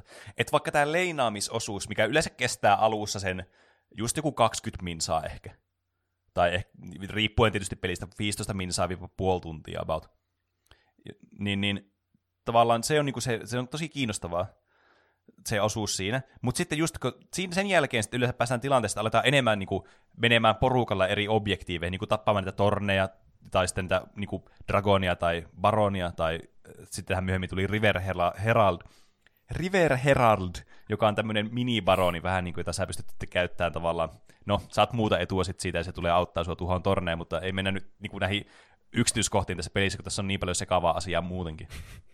Niin ne on niinku niitä tosi kiinnostavia pointteja just tässä, että sä alat niinku tiimin kanssa tekemään eri juttuja, että on niitä teamfightteja, ne on niinku niitä kaikista jännittävimpiä ja kiinnostavimpia osuuksia tässä pelissä. Niin sit sä vaan missaat ne kokonaan, jos, jos vastustajalla menee tosi huonosti, tai mikä on kaikista inhottavinta, että vastustajalla menee tosi hyvin ja itsellä menee niin huonosti, että sä et voi käytännössä niinku pelata sitä peliä. E- että tää on tämmöinen 12, 20 minuutin niinku odotus vaan, että sä pääset seuraavan peliin. Hmm. No oikein ehkä mm. 20 minuutin odotus, koska ei tämä nyt peli alusta asti ole niinku ohi tämä peli, vaan niinku, ehkä pikemmin joku 10-15 minuuttia, jos menee ihan surkeasti alus. Niin. Ja 20 minuuttiahan se taisi, oli ainakin joskus se raja, että milloin voi aikaisintaan luovuttaa. Niin, kyllä. Et sitä ennen Koska ei se nykyään voi... jo aikaisemmin pystyisi, ehkä. Ne vissiin muutti se silleen, että jos, öö, mitenköhän se meni, olikohan se jotenkin, että pitikö sinne olla tarpeeksi tappiolla, jonka jälkeen sitten, jos kaikki halusi äänestää, että luovutetaan, niin se meni läpi, mutta jos yksikin sanoi, että ei luovuteta, niin sitten se ei mennyt läpi se surrender vote. Aivan. Jotain tuollaista. Että tässä on tämmöisiä, niin kuin, että tämä on niin kuin isoin kritiikki, mikä mulla tähän peliin on. Toinen sitten on semmoinen, niin kuin, että miten tavallaan se on hyvä asia, että tämä peli kehittyy niin kuin vuosien varrella, että niin kuin parannetaan tämä peliä koko ajan, tehdään uusia hahmoja ja niin kuin, muokataan vanhoja hahmoja. Mutta mulla on siihen liittyviä pet joita mä haluan säästää meidän ränttäysjaksoon, joka meillä on tulossa, niin mä haluan niistä puhua nyt. Eli taas tämmöinen cliffhangeri teille vaan. Meidän pitää se ränttäysjaksossa kaikki meistä varmaan valitsee yhden pelin, josta sitten ränttää niin erikseen tai jotain. Mm, jotain sinne. Tai että tulee hauska. Tässä pelissä on onneksi myös kasuaalipelaajille erilaisia pelimuotoja myös tarjolla, koska niin, tietenkään niin kuin, eihän ne voinut pistää kaikkea niin kuin, munia yhteen koriin, varsinkaan silloin, kun ne teki tätä peliä. Niin tässä oli tämmöinen toinen pelimuoto kuin Dominion, muistaakseni, jossa... Niin se oli silloin joskus vanhaan aikaan. Kyllä, tosi kauan sitten, jossa siis ideana oli se, että tämä mappi oli erilainen, tämä oli tämmöinen ympyrän muotoinen, missä oli sitten viisi erilaista tämmöistä niin kuin, ää, tämmöistä niin kuin tornia, joka pystyi niin kuin kapturaamaan sillä tavalla, että sä olit siinä lähellä, niin sitten sä pystyt niinku tavallaan pikkuhiljaa käännyttämään sitä tornia omalle puolelle, ja sitten mitä enemmän torneja sulla oli, niin sitä enemmän sä teet damagea vastustajan tukikohtaan, ja sitten kun vastustajan tukikohta meni nollaan, niin sitten vastustajat hävisi peliin. Ja tavallaan se oli semmoista back and forth taistelua tämmöisellä ympyrämuotoisella kentällä. Siinä oli vähän erilaiset niin kuin, pelin dynaamiset puolet sitten, mutta se oli vähän semmoinen niin kuin, aika kasuaalin muoto tosiaan. Sitten tämä toinen suosittu kasuaalimuoto, joka edelleenkin itse asiassa tässä pelissä, ne poisti ton Dominion pelimuodon tästä, kun äh, tämmöinen Howling Abyss, tai niin kuin ihmiset kutsuu tätä niin araamiksi, eli All Random All Mid pelimuoto. Eli tässä on mm. yksi leini, eli tämmöinen niin nurkasta nurkkaan tässä on yksi leini vaan tässä kartassa, ja kaikki menee samalle leinille, ja kaikki saa hahmon randomilla, mikä sitten tulee. Ja sitten pelataan niillä ja katsotaan, mitä tapahtuu. Tämmöinen todella hauska pelimuoto. Se on kyllä tosi mukavaa kasuaalisti pelata. Mm. Eikö se ollut ennen, niin kuin, että tuota pelimuotoa ei ollut, mutta sitten jotkut keksi siellä oikeassa, siellä normi Riftissä, niin mennä vaan random champeilla midistä läpi kaikki. Joo, kyllä. Semmoisia se... custom-pelejä. Joo, tässä pelissä oli ennen semmoinen custom lobby systeemi muistaakseni, että pystyi itse pistämään loppun pystyyn. Ja sitten siellä oli näitä niin Aram-pelimuotoja, eli kaikki otti randomin champia meni sitten midin kautta vaan. Mutta sitten Riot huomasi, että nämä on aika suosittuja nämä pelit, nämä customin pelit, ne teki sitten omaan tämmöisen pelimuodon, joka tämä Howling Abyss nimellä kulkee. Fiksua. Mm, kyllä. Sitten se pelissä on ollut myös tämmöinen 3v3-pelimuoto, tämmöinen Twisted Tree Line, joka on siis, no, tämä on vähän sama tyylinen kuin tuo normipelimuoto, mutta tässä on kolme hahmoa, millä pelataan per joukkue. Ja tämä mappi menee niinku vasemmalta oikealle sitten, että se ei niinku mennä sitä nurkista nurkkaan. Mutta tämäkin on semmoinen pelimuoto, joka sitten myöhemmin lopetettu sen takia, että ei ollut kovin suosittu. Että näistä huomataan, että tämä pääpelimuoto on sitten se, niinku, mitä ihmiset eniten tykkää pelata. Ja kaikki, vi- kaikki omassa mielessään harjoittelee jotain Loli Championshipia varten, jossa pelataan varmaan sitä peruspelimuotoa. Niin... Niin, niin mm. no siis tähän on nyt varmasti hyvä mainita myös se, että tosiaan tämä esports-skene, mikä tässä pelissä on, niin on todella, todella suosittu. Siis niin kuin yksi suosituimmista. Niin kuin tämä ainoastaan mun mielestä jää kakkoseksi Dota kakkoseksi. Dota kakkoselle. Vaan haastava lause. Hetkinen. Et, että tämä on muuten niin kuin yhtä suo, niin kuin näillä on niinku tosi suosittu katsojakunta just näillä MOBA e-sportsilla. Niin, niin just se, että kun sä katsot sitä e-sportsia, ja yleensäkin niissä on se vaikutus, että sä voit itse pelata oikein. Sä voit, niin kun sä katsot, että ui vitsi, nuo pro tosi hyviä tuossa. Hei, mä haluan itsekin opetella tekemään tuommoista. Ja sä voit suoraan vaan mennä tekemään niin. Että on tosi mm. helppoa, että tosi niin kuin hyvä in- insentiivi sitten semmoiselle kilpailuhenkilöiselle ihmiselle just niin kuin opetella tämä peliä sille ja sen pikku nuansseja ja muuta vastaavaa. Niin en ihmettele yhtään, että se on niin suosittu se pääpelimuoto. Mm. Että ymmärrän itse tälleen kilpailuhenkisellä ihmisenä, niin se on tosi niin kuin, tyydyttävää sitten päästä pelaamaan tässä niin kuin, samassa asetelmassa, missä nämä pro-pelaajatkin pelaa. Nämä myöhemmin myös kopioi Dotaa lisää, koska Dota 2 tuli, olisiko ollut jopa viime vuoden puolella, tai sitä edellisen, en nyt muista tarkalleen, niin tuli tämmöinen suosittu modi kuin Auto Chess, joka on siis tämmöinen no. autobutleri pelimuoto, eli siis, mitenköhän mä selittäisin tämän? Tämä on siis semmoinen, että tämä on niin kuin periaatteessa no, semmoista, että sä valitset jotakin hahmoja jostakin puulista, mitä sulle tarjotaan, ja sitten sä pystyt laittamaan niitä tähän tämmöiselle pelialustalle, ja sitten tämä peli automaattisesti tietyn ajan päästä alkaa taistelemaan näillä hahmoilla vastustajan hahmoja vastaan. Ja sitten se etenee tavallaan, sitten pääsee, tässä pääsee eteenpäin pikkaamaan enemmän hahmoja itselleen, ja sitten yritetään vähentää vastustajan HPtä sitten, kun voitetaan taisteluita. Ja sitten lopulta tämä on niinku tämmöistä battle royalea, että yksi jää jäljelle ja se sitten voittaa tämän. Tämä on semmoinen pelimuoto, mihin mä en ole itse yhtään niinku perehtynyt. Mä en ole pelannut tätä yhden yhtään, mutta mä tiedän, että on tosi suosittua kanssa. Niin, mä pelasin sitä muutaman pelin silloin, kun se tuli joskus. Silloin, kun siinä oli vaan niin tosi vähän niitä eri champpejä ja mm. niiden, niitä yhdistelmiä. Nykyään siinä on varmaan miljoonia, satoja, miljoonia, tuhansia hulluna. Mm. Niitä niin en ole jaksanut alkaa opettelemaan. Siinä on ihan hirveä opiskelu, että osaisi pelata sitä sillä muuta kuin vaan naputtelemalla randomisti. Niin, kyllä. E, niin, siis tosiaan tämä Loli sitten teki itselle tämmöisen kopion tästä autochessista, tämmöisen Teamfight Tactics sitten. Ja täällä oli niinku, viime syksylläkin, niin täällä on niinku 33 miljoonaa kuukausittaista pelaajaa, että tällä pelin muodollakin itsessä on ihan hullu player base sitten. Hmm. E, että tämä on tosi suosittu kans ollut, tämä hmm. pelimuoto. Ja just tämä, että niinku, ne on kuitenkin löytänyt jonkun tämmöisen äh, tavallaan spin-off tavan pelata tämä peliä, joka on kans tosi suosittu ollut. Et ne on kyllä yrittää jatkuvasti niin kuin, luoda jotakin uutta, tai tässä tapauksessa kopioida jotain uutta, että ne saa vähän semmoista niin kuin, uutta ja semmoista kiinnostavaa sitten sisältöä pelaajille, että se ei ole aina sitä samaa, että ainut uusi asia, mitä tulee, niin mappia muokataan vähän, tai heroja muokataan vähän, tai itemit muuttuu, tai jotain muuta. Tämä on tässä pelissä ollut kymmenen vuoden aikana ihan hirveästi päivityksiä, mitkä on muokannut tämä peli erilaiseksi. tämä on hädin tuskin voi kutsua samaksi peliksi, mitä tämä oli silloin kymmenen vuotta sitten, kun itse tätä pelasi ekoja kertoja, kuin mitä se on nyt tämä peli. Et näissä on tosi mm. paljon niin kuin, tietenkin samanlaisuuksia tähän peliin mekaanisesti, mutta tämä tosi paljon muuttunut myös, tämä niin kuin dynamiikka, mikä tässä pelissä on. Mä haluaisin tähän vielä niin loppuun, kun meillä on tosiaan kaksi täällä hahmo, kaksi hahmoa, kaksi, kaksi podcast-hahmoa täällä, jotka on pelannut tätä peliä, eli minä ja Roope ollaan siis nimellisesti pelattu tätä ja tietysti Juuso saa chime innata ja kysyä kysymyksiä ja Kyllä. heittää meille jotain shady ja muuta. Mutta miten, niin kuin, mä haluaisin kuulla vähän, niin kuin, Roope, sun kokemuksesta tästä pelistä ja semmoisesta, mitä niin kuin, sulla tulee tästä päällimmäisenä mieleen. Koska meillä, mä oon vaan puhunut ja niin kuin tämmöisen monologiomaisesti vaan selittänyt, mikä tämä peli on ja minkälainen tämä peli on. Niin nyt vähän semmoista meidän omaa visioa vielä tähän. Aivan. No, minä kyllä tykkäsin tästä pelistä aivan, aivan mahottomasti silloin jokunen vuosi sitten. Ja tykkään kyllä vieläkin. Mm.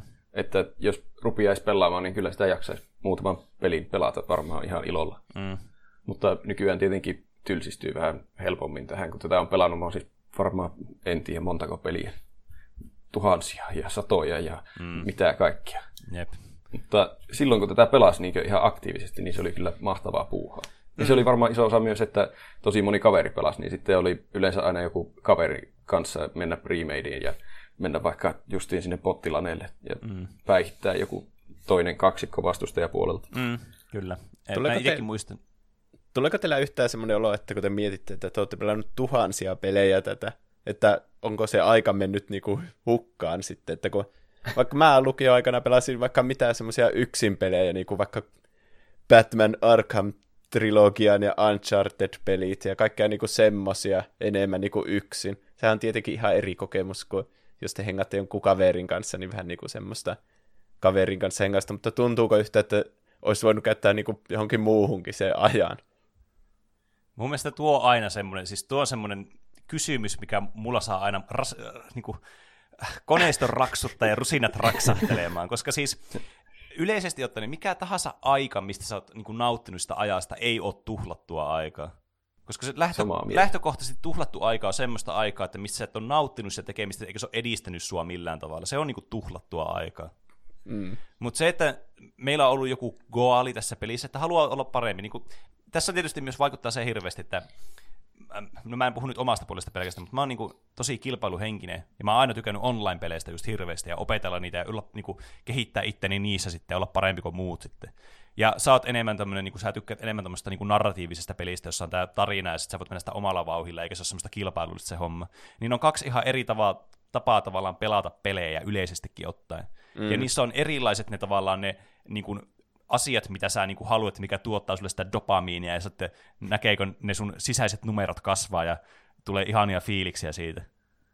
Niin, niin tavallaan se, että siinä parantuu siinä pelissä itsessäänkin on jo niin kuin tavallaan semmoinen dopamiinituotte, ja se tuntuu tosi kivalta, että oppia jotakin peliä ja muuta. Et vaikka mä oon pelannut tosi paljon tuota tuntia tuota peliä, ja nykyisin niin kuin aina vaan silloin tällöin pelaan tuota peliä, niin en mä niin kuin näe sitä, että mä oon niin kuin tuhlannut se ajan mitenkään, kun mä oon kuitenkin itse pitänyt sitä hirveästi. Ja miten se vaikka lähtökohtaisesti eroaa siitä, että jos joku vaikka harrastaa jalkapalloa vaikka 15 vuotta, niin onko se sitten tuhlattua aikaa, jos se, se pääse pelaamaan johonkin niin kuin MM-kisoihin tai muuta? Niin tuohan... tuo henkilökohtaisena loukkauksena. niin, siis tuo, niin, että tuohan niin siis ihan niin Roope voi absur- vielä päästä MM-kisoihin. Mutta siis kuitenkin niin idea sama sitten. Mä oon ihan samaa mieltä, että harrastus kai tuommoinen yksittäinen pelikin on siinä, missä muutkin. Niin, kyllä. Että vaikka kokonaisuutena videopelien pelaaminen voi olla harrastus, niin voi kai tuommoinen yksikin olla harrastus, josta nauttii sillä että hmm. sitä tekee aina ajoittain. Niin, kyllä. Niin, totta. Loppujen lopuksi kaikki on ajan hukkaa jollakin tavalla, mutta elämästä vaan pitää nauttia täysin, niin ei siinä voi miettiä sitä. Tiedättekö? Eli vähän masentavaksi filosofiaksi. Se on kyllä tosi nihilistinen tapa ajatella tämä meidän elämä. ne. Mutta joo, siis kyllähän tähän tunte, tuntejahan tähän peliin on siis mennyt, ja itsekin tätä peliä tosiaan hakkasi silloin lukioaikoina ihan hirveästi. Varsinkin niin kaverithan tähän sai menemään tähän peliin. Itsekin pelasi omien kaveritten kanssa. Me oltiin eri servereillä, mikä kuulostaa siis kummalliselta tälle niin ulkopuolisesta, mutta me oltiin eri servereillä, niin kuin vil- eri servereillä oltiin Roopen kanssa. Kyllä. Joka siis tota, tarkoitti siis sitä, että me ei voitu pelata samoja pelejä näillä meidän niin kuin, akkoonteilla, mikä on siis ihan tyhmä systeemi. Mut, se on kyllä kummallista. Niin, niin sitten me ei pelattu Roopen kanssa hirveästi kahdestaan tämä peli, mutta mulla oli muita kavereita, joiden kanssa mä tätä pelasin tätä peliä, niin sama niin kuin idea kuitenkin sitten. Ja, se on, niin. mä en tiedä, miten, eikö ne nykyään voisi jo yhdistää ne serverit jotenkin, että voisi pelata, kun silloin piti tehdä sitten joku smurfi-akkoonti toiselle serverille, ja mm. sitten se on hirveä homma alkaa levelata sitä, kun siellä olisi jo kaikki mahdolliset champit ja mm. skinit siellä omalla niin. Tyhmä systeemi. Mä en tiedä, miten se nykyään toimii, mutta mä veikkaan, että se ei ole ihan hirveästi tuosta muuttunut.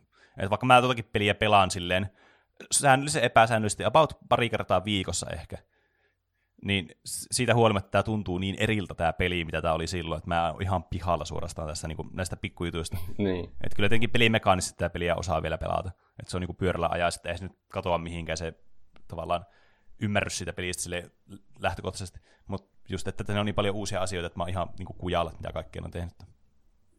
Se oli hassu se. Mä siihen, siihen aikaan niin olin aloittanut semmoisen suhteellisen ison tauon jälkeen oli uudestaan joskus niin kuin, joku aika sitten. Hmm. Mutta sitten mulla loppu taas oli, kun ne julkaisi sen, muistaakseni sen Champin, mikä se oli, Appelios. Tuo kuulostaa tuon nimi tutulta. Se oli maailman monimutkaisin Champ. En tiedä, liittyykö se suoranaisesti siihen se mun lopettaminen taas.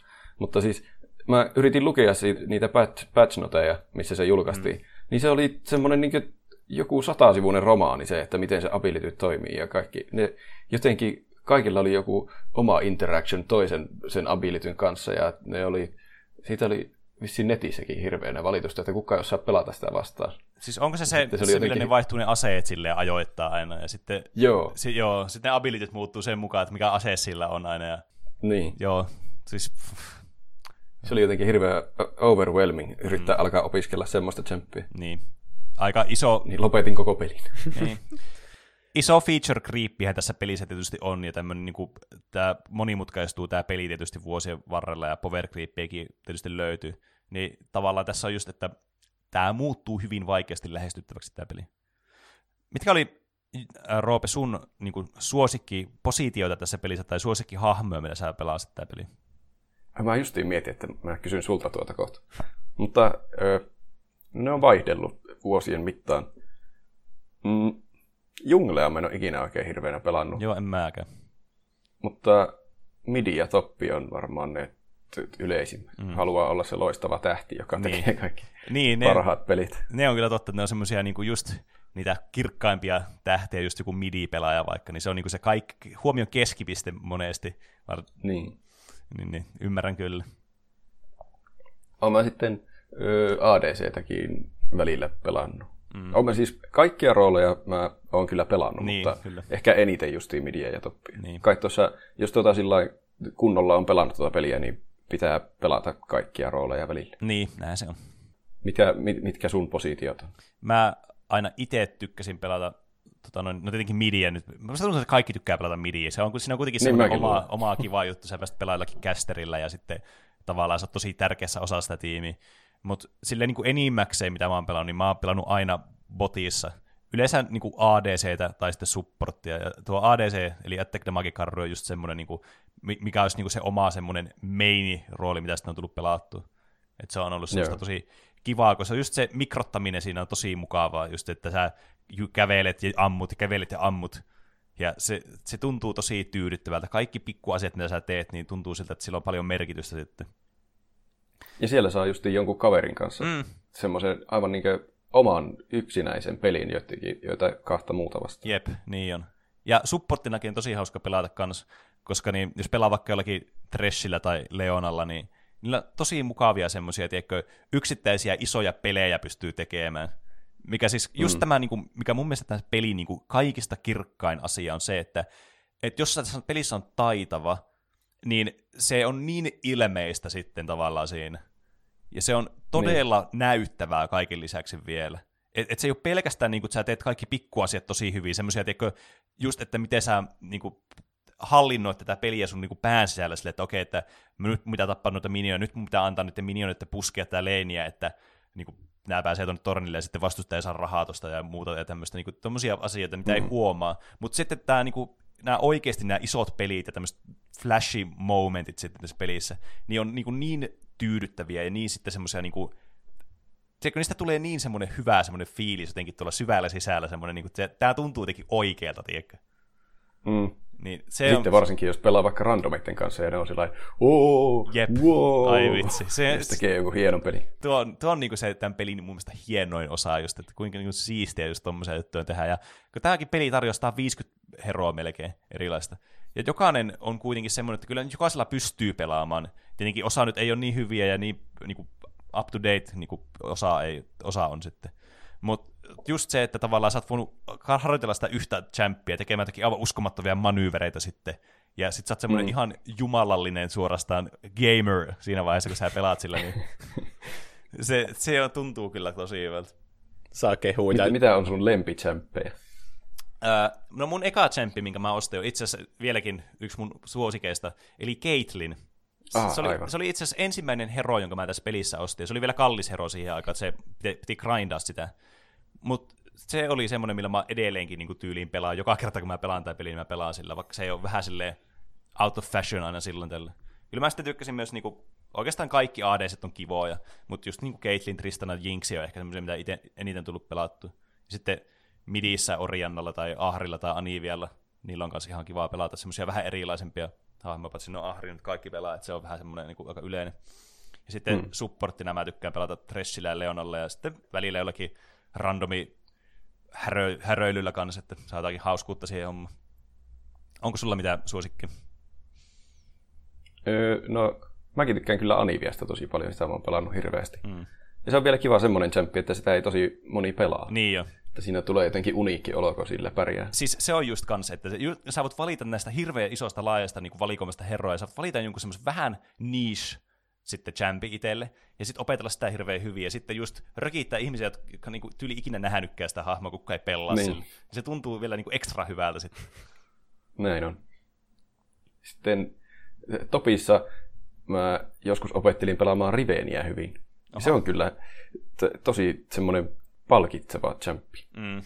Jep. Sillä tuntuu, että sillä on niinku paljon enemmän kaikkia semmoisia asioita, mitä vaan huomaa siinä, kun pelaa vaan enemmän, että mitä, tai katsoo jotakin videoita, että tuommoinenkin animation cancel on olemassa, ja mm. sillä on niin tuhat erilaista komboa.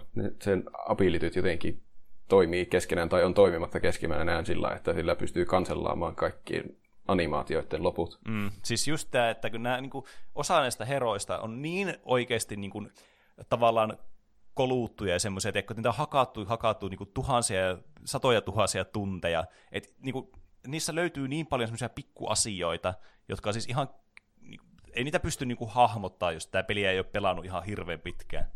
Et mm. Just niin kuin, vaikka tuo Riveni vaikka, sillä on niin paljon erilaisia asioita, mitä pystyy tekemään, se tekee just niin paljon semmoista niin kuin, vaihtelua tähän peliin, ja semmoista, että sun taidolla on oikeasti ihan hirveästi merkitystä tässä pelissä. Että tässä on todella valtava skill ceiling tässä pelissä, mikä on myös semmoinen tosi niin. tietenkin houkutteleva niin kuin tämmöisessä niin kuin kilpailullisessa näkökulmassa. Tosi yksinkertainen peli, niin jo, sano vaan. Että tulee mieleen vähän jotkut tappelupelit, että niissäkin puhutaan mm. jostakin animaatioiden niin. cancellauksesta sun muista ja tuommoista tosi niin. pienistä nyansseista, jota ne pelintekijät joko on miettinyt tai sitten ei ole miettinyt. Ja niin. tietenkin mm. kaikki pitää käyttää hyödyksi. Mm. Kyllä. Niin tosi yksinkertainen peli niin päällisin puoli, mutta sitten kun lähtee syvemmälle, niin siellä on koko ajan niin yksittäisien champien osalta ja muutenkin sen kokonaispelin osalta semmoisia mm. pieniä nyansseja, joita tulee vaan koko ajan niin. lisää, että ja tuo voi edistää mun peliä. Niin kyllä. Et vaikka... Tiedätkö, mistä champista mä oon nyt myöhemmin, se on, siitä on tullut mut lempichampi. No, sanoppa. Shako. Aa. Mutta AP Shako. se oli mahtavaa. Se, se oli johonkin aikaan topissa yleensä, Aivan. tai midissä, jos ei ole päässyt toppiin. Mutta se on jotenkin, sillä on kaikista tyydyttävintä saada joku tappo, kun saa veitittyä jonkun niihin bokseihin.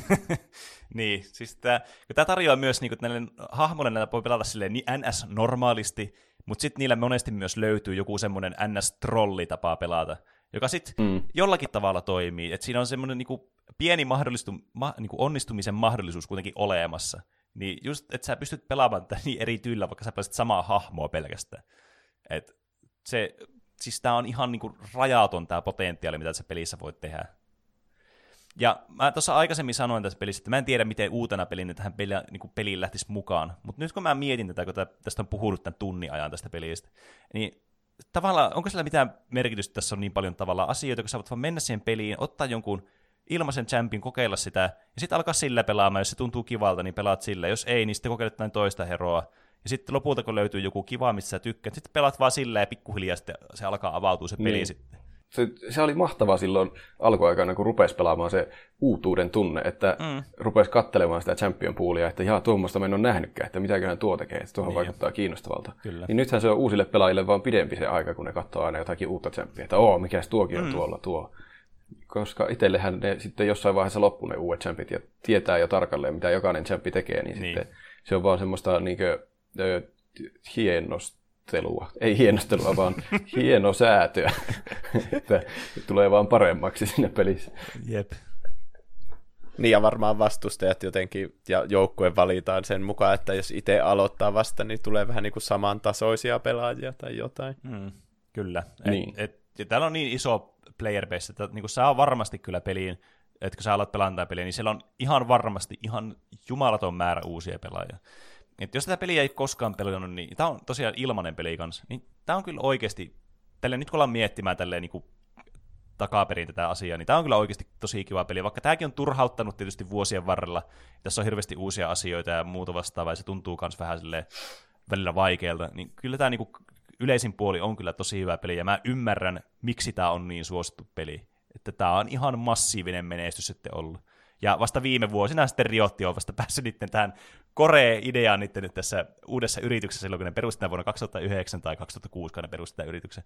Niin että ne aikoo tehdä sitten monia ilmaispelejä sitten, jossa tämä community on tosi tärkeässä roolissa tässä pelissä. Niin vasta viime vuosina ne on päässyt sitten laajentamaan näiden pelirepertuaaria. Että hmm. kyllä se on kauan ollut niiden pääpeli, ja vieläkin se on kuitenkin se niin kuin yksi maailman suositummista pelistä, ellei se suosituin.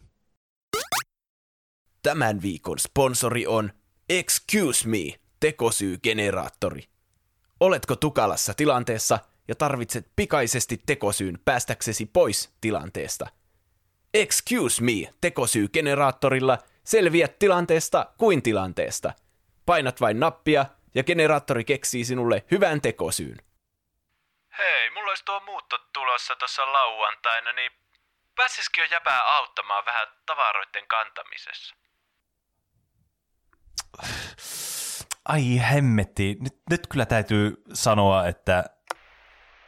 Kompastuin kadun reunukseen ja loukkasin selkäni.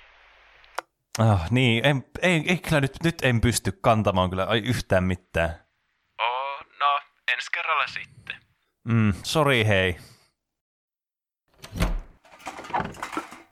Teidän piti käydä yksillä, kello on aamu viisi.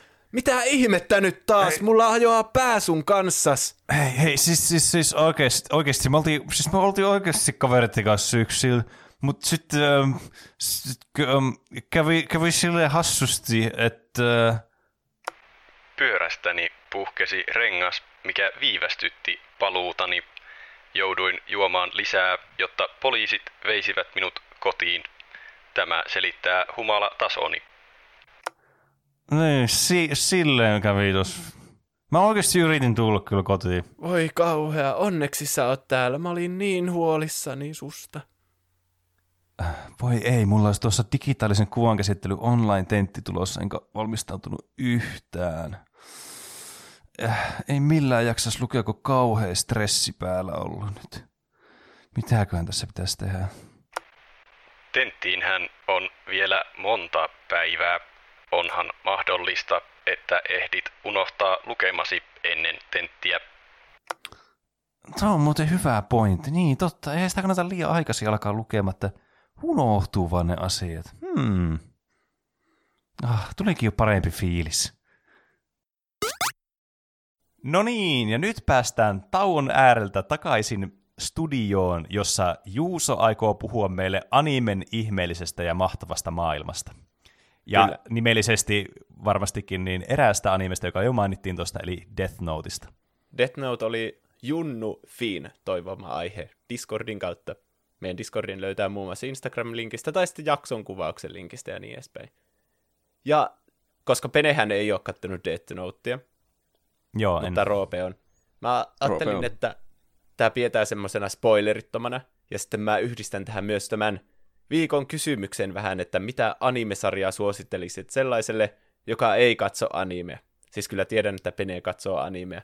Mutta jotenkin tämä Death Note on tosi hyvä semmoinen suosittelu mun mielestä niin, semmoiselle mm. kenelle tahansa, joka ei etukäteen katso anime.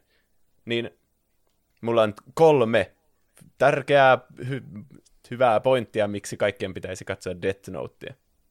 Ja sitten okay. käydään myös noita kuuntelijoiden suosituksia semmoisille, jotka ei katso anime. Eli aloitetaan perustiedoista.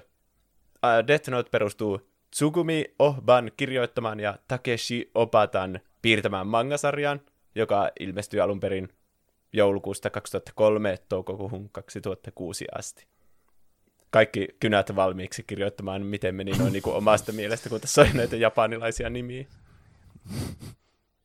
Ja sitten tämä anime tuli sitten niin Japanissa lokakuusta 2006 kesäkuuhun 2007 asti, ja sen ohjasi Tetsuro Araki. Ja mä käyn nyt tämän aika nopeasti tämän aikana, niin mä pääsen niinku siihen oikeasti kiinnostava asia. ja sitten Jenkkeihin tuli tämä englanninkielisesti, englanninkielisesti dupattu versio, sitten lokakuussa 2007, ja se kesti heinäkuuhun 2008 asti. Ja Suomessa sitten syyskuussa 2008 alettiin näyttämään tätä MTV3 Skifi-kanavalla. Ja se kesti tammikuuhun 2010 asti. Mikä tuommoinen kanava ei ole? En ole ikinä kuullut. No mäkin olin silleen, että mikä helvetti tää on, mutta tää on vissi siinä... Muistatteko, kun MTVllä tuli semmoinen maksukanavapaketti, jossa oli niinku MTV3 Junior ja... Oliko se MTV3 Max? Joo, kyllä ja se muista. niinku, urheiluun keskittyvä, lapsille keskittyvä. Sitten siellä oli tämmöinen kuin MTV3 Skifi. Aika jännä kyllä. Niin, ne alkoi näyttää sitten Death Notea, joka ei kyllä ole semmoinen Skifi-sarja, mutta ei se varmaan lastensarjakaan ole, että kai siinä. Eikä oikein semmoinen massa telkkarissa näytettävä sarja myöskään, että on se vähän semmoinen niinku niche kuitenkin, tämmöinen anime-sarja, mm. varsinkin tämmöinen vähän synkempi ja niinku aikuisille kuitenkin suunnattu. Niin. Mm. Tätä animea on 37 jaksoa yhteensä ja ne on 20 minuutin pituisia. Ja nykyään ne kaikki on katsottavissa Netflixistä, että todella helppoa ainakin mm. tätä, tähän lähteä mukaan kenellä tahansa, jolla on Netflix. Mikä onkaan tämä Death Note? No, tämä kertoo tämmöisestä lukioikäisestä nuoresta nerosta kuin Light Yagami, joka sitten saa yllättäen käsinsä tämmöisen Death Notein. Titulaarisen Death Notein, joka on kuolemanjumalien, eli Shinigamien tämmöinen muistikirja, jolla voi tappaa kenet tahansa, kun sä kirjoitat vaan sen nimen siihen ja mietit sen naama. Ja tämän konseptin ympärille tämä sarja sitten keskittyy. Aika tuommoinen helposti ymmärrettävä, että kuka tahansa voi alkaa miettiä vaikka itse, että minkälaista, Mm. minkälaista olisi saada tämmöinen kirja käteen ja mitä sillä sitten tekisi. Kyllä. Mm. Mutta sen sijaan, että tämä Light Yagami olisi käyttänyt sitä tappaakseen sen jotain vanhoja koulukiusaajia, niin kuin kaikki normaali ihmiset tekis, niin sitten tämä, hetkinen, hetkinen. niin sitten tämä Light Yagami päättää puhdistaa maailman rikoksesta alkamalla tappamaan tämmöisiä tuomittuja rikollisia Japanista ja ympäri maailmaa. Ja sitten oikein niin kuin tehdä itsestänsä tämmöisen koko maailman Jumalan ja oikeuden määritelmän, että kukaan ei enää uskalla tehdä rikoksia, koska ne selvästi kuolee yhtäkkiä Mm. tämän Death Notein seurauksena. Tämä Light Yagami aletaan tuntemaan mediassa nimellä Kira, kun nyt aletaan huomata, että on jonkinlainen sarjamurhaaja, joka pystyy etänä murhaamaan nämä kaikki, kaikki rikolliset, niin sitten tämmöinen mystinen salanimellä toimiva, toimiva huippuetsivä L sitten palkataan hänen peräänsä. Ja sitten tämä Death Note-sarja keskittyy tähän kissa-hiirileikkiin tämän Lightin ja Ln välillä, että ne pelaa semmoista neliulotteista shakkia, että saako se sen kiinni, koska tähän on nyt aika vaikea saada kiinni semmoinen tyyppi, joka pystyy tappamaan vaan noin yksinkertaisella muistikirjalla. Mm. Niin. Mutta sitten molemmat näistä LST ja Lightista on erittäin fiksuja tyyppejä. Ja sitten tämä on hyvin tämmöinen jännittävä ja vauhdikas sarja loppujen lopuksi. Niin, haluan nyt mennä näihin pointteihin, että miksi minä suosittelen Death Notea ihmisille, jotka eivät katso, katso animea ollenkaan. Niin kaikista tärkein on tietenkin, että tämä sarja on tosi hyvä. Se on aina hyvä. Se on, se on kyllä. Se on tietysti Hyvä niin suosituksissa, niin, niin tosiaankin Niin. hyvä lähtökohta. Tämä perusidea on tosi helposti ymmärrettävä tässä, mutta sitten se, sitä kuitenkin sovelli, sovelletaan siinä sarjan mittaan koko ajan uusiin jännittäviin tilanteisiin, ja se pitää sen freesinä koko ajan sen idean. Ja sitten Mm. se on jotenkin semmoinen, se on tosi videopelimäinen siinä mielessä, että sulle annatte ne tietyt ohjeet sille Death Notelle, miten se toimii. Ja se on vielä niinku, no muistaakseni ne oli kirjoitettu vielä sen Death Notein niinku alkuun, että näin tämä toimii ja näin ja näin.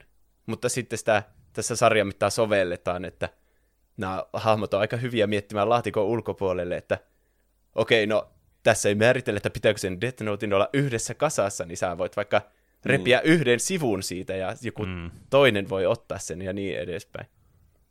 Se on vähän, että kun alkaa katsoa tuota, niin itse alkaa miettimään kaikkea. No mutta, no mutta tuohon, voiko sitä käyttää tällä tavalla? Mä varmaan käyttäisin tällä tavalla. Mutta sitten ne hahmotkin alkaa miettimään, että jaa, voisikohan sitä käyttää. Ja sitten ne tekee ne asiat, mitä itse miettii, että voisiko sitä käyttää noinkin.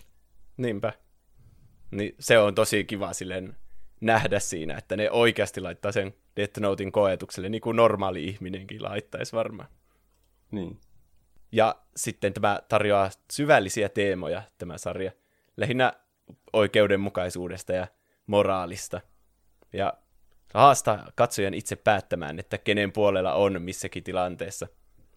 Että se Light nyt selvästi haluaa puhdistaa koko maailman rikoksesta, mikä nyt ei ole silleen äkkiseltään kuultuna niin kuin paha asia. Mutta sitten sen keinot, että se murhaa niitä tällä kirjalla tälleen etänä, niin onkohan se nyt ihan oikein. Ja sitten toisaalta, että se itsekin on murhaaja, niin sitten tämä light laitetaan sen mm. perään. Ja kumpi näistä nyt onkaan oikeassa? Ne toistelee sitä paljon sitä samaa teemaa siinä, että kaikilla hahmoilla on jonkinlainen käsitys oikeudenmukaisuudesta.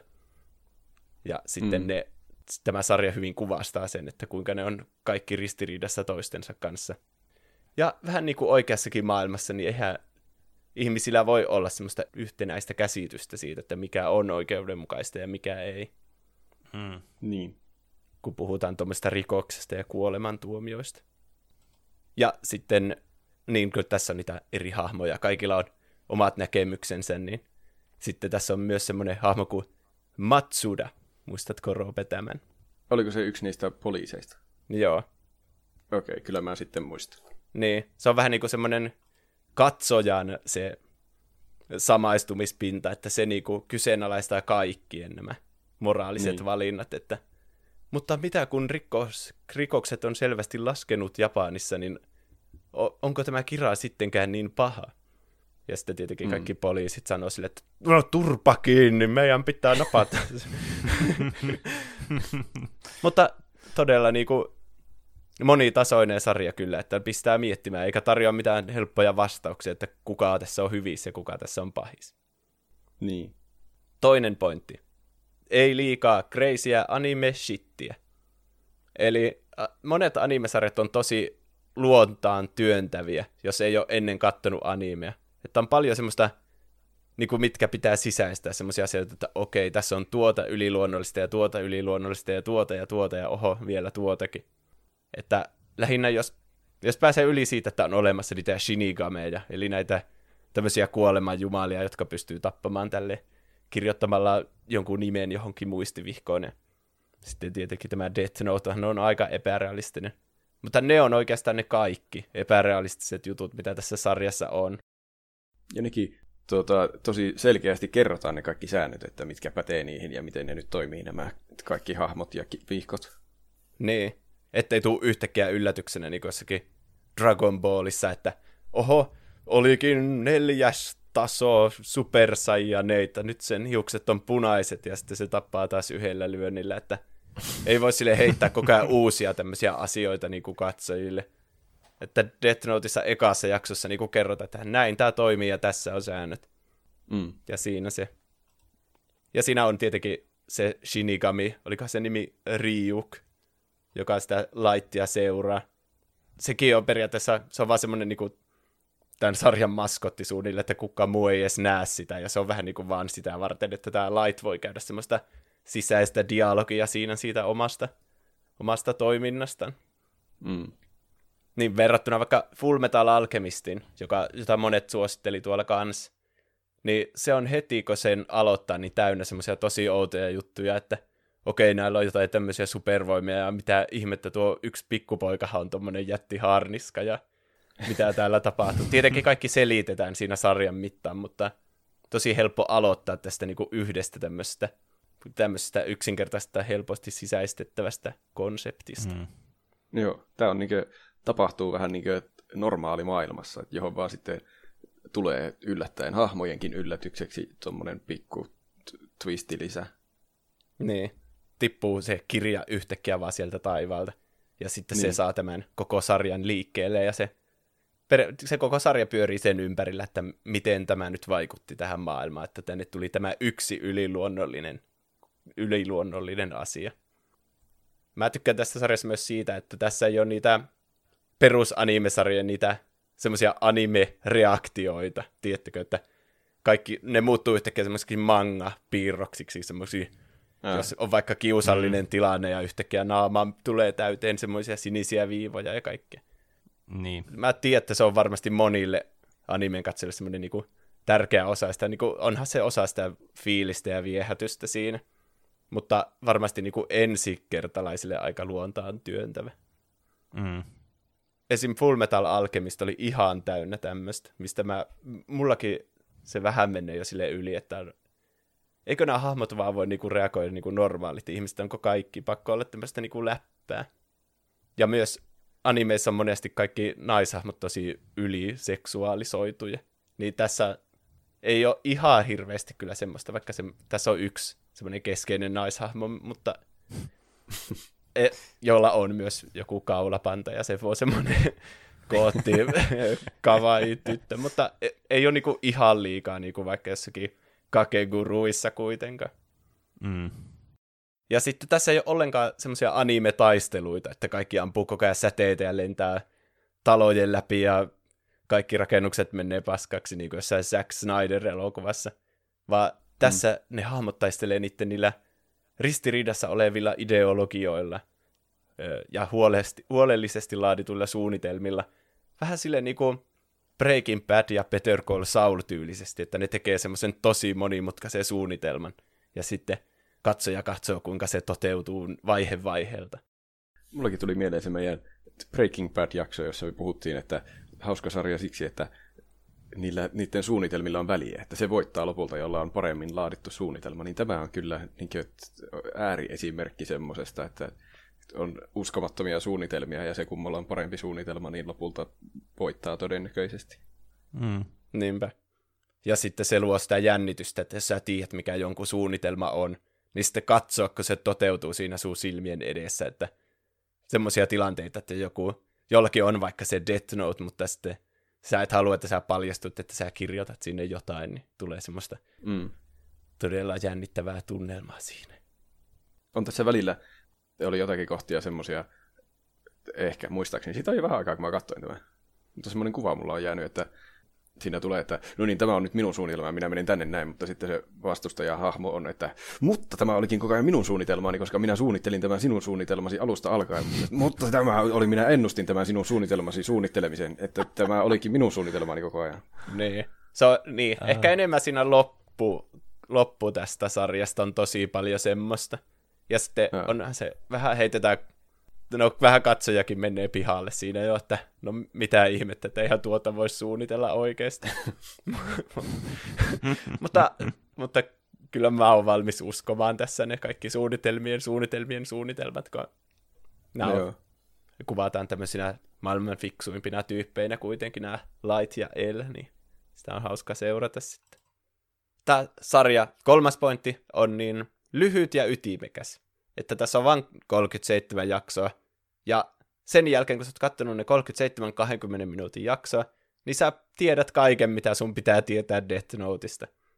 Niin verrattuna vaikka johonkin Full Metal Alchemistissakin taisi olla joku, en edes tiedä montako jaksoa. Tuli, mulla tulee mieleen, että siinä oli joku seitsemän kautta ainakin.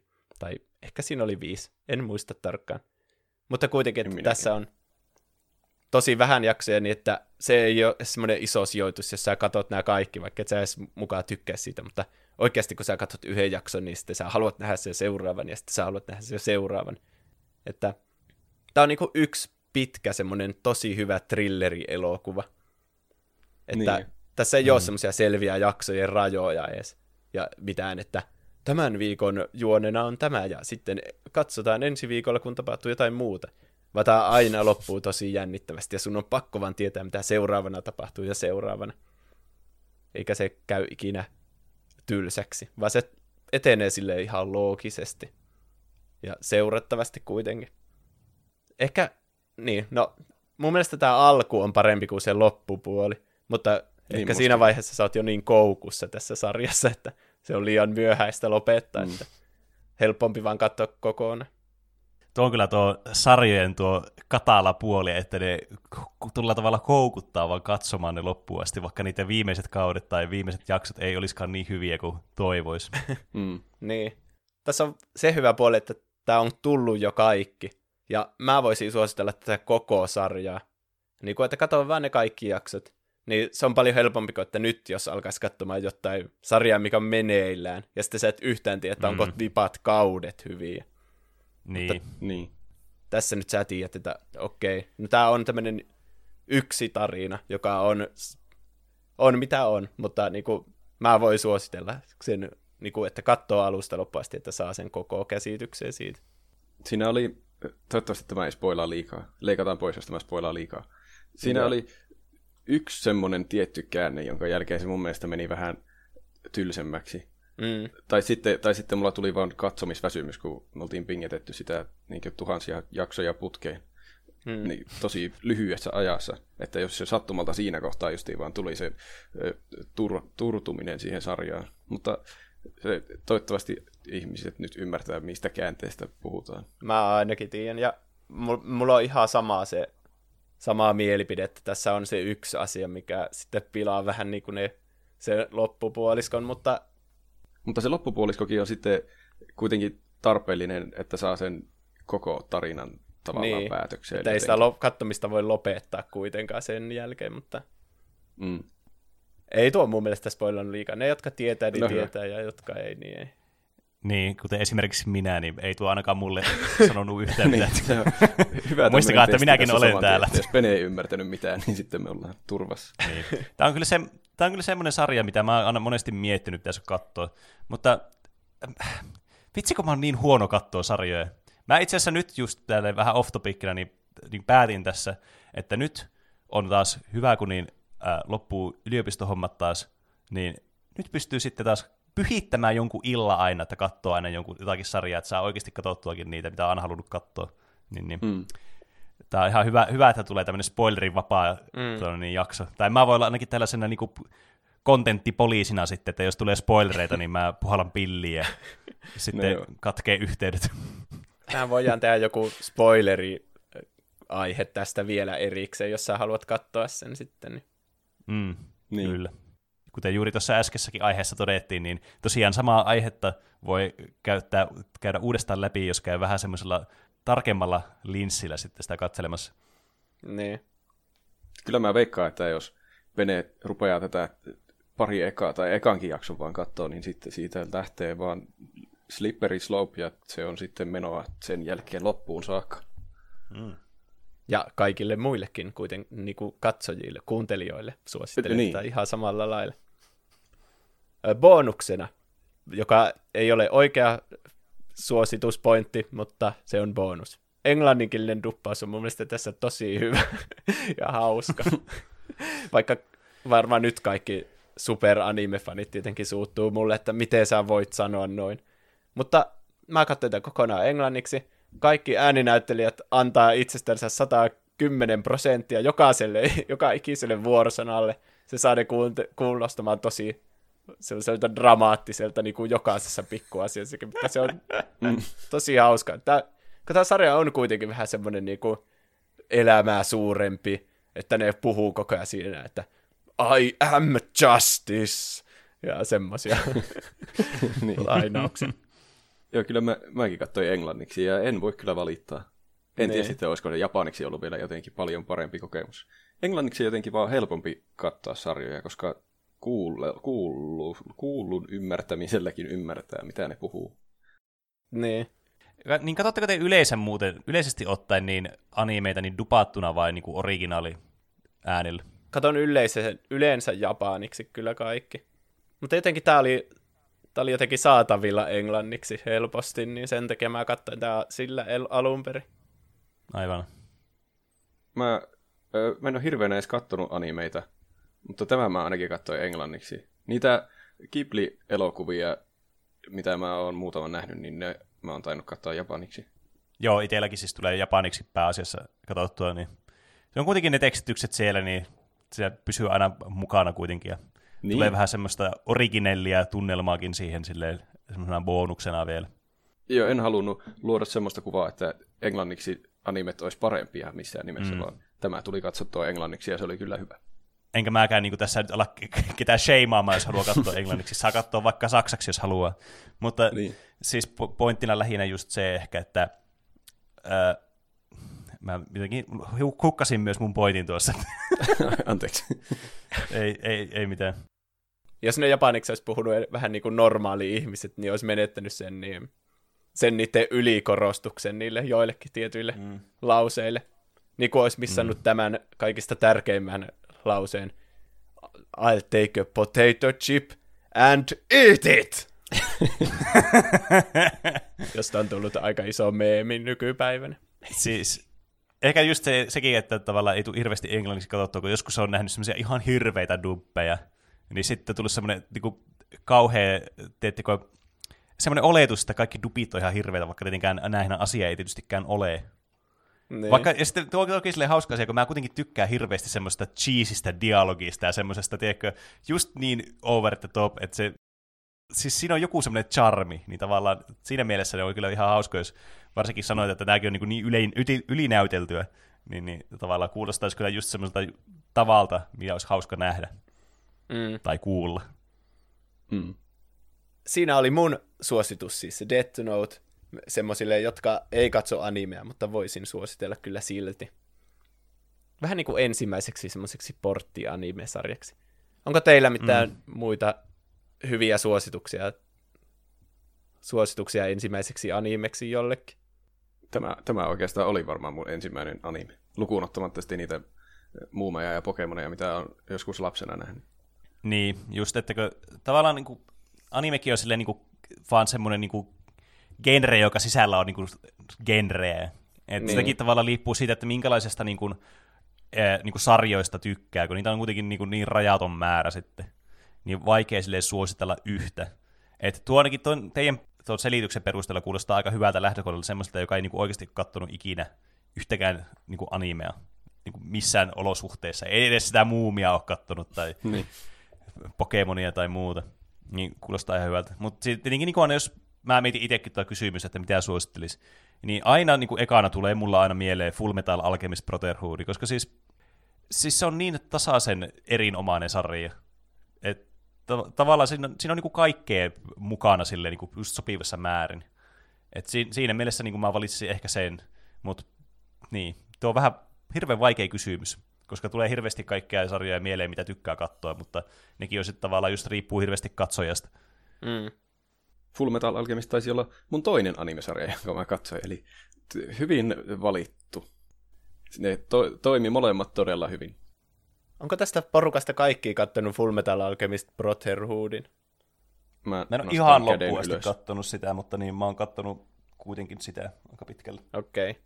No siinä olisi sitten toinen aihe ehkä mun mielestä se olisi ehkä vaikea päästä sisälle, jos ei ole ikinä katsonut animea. Niin. Se, on aika, se on aika täynnä semmoisia anime-trooppeja.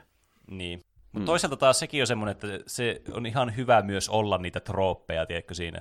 Sille, että ei, saa, ei vaan vähän niin kuin anna semmoista valheellista kuvaa myöskään, tai semmoista, niin. tiedätkö, niin. Et, mun mielestä siinä on kuitenkin semmoisessa hyvässä suhteessa kaikkea, kun siinä on oikeasti niin kuin, tosi paljon asioita. Se on tosi, niin kuin, silleen, jos ajattelee pelkästään silleen narratiivisesti sarjan puolesta sitä, niin todella niin kuin, laadukasta mun mielestä just se tarinankerronta ja ne hahmot.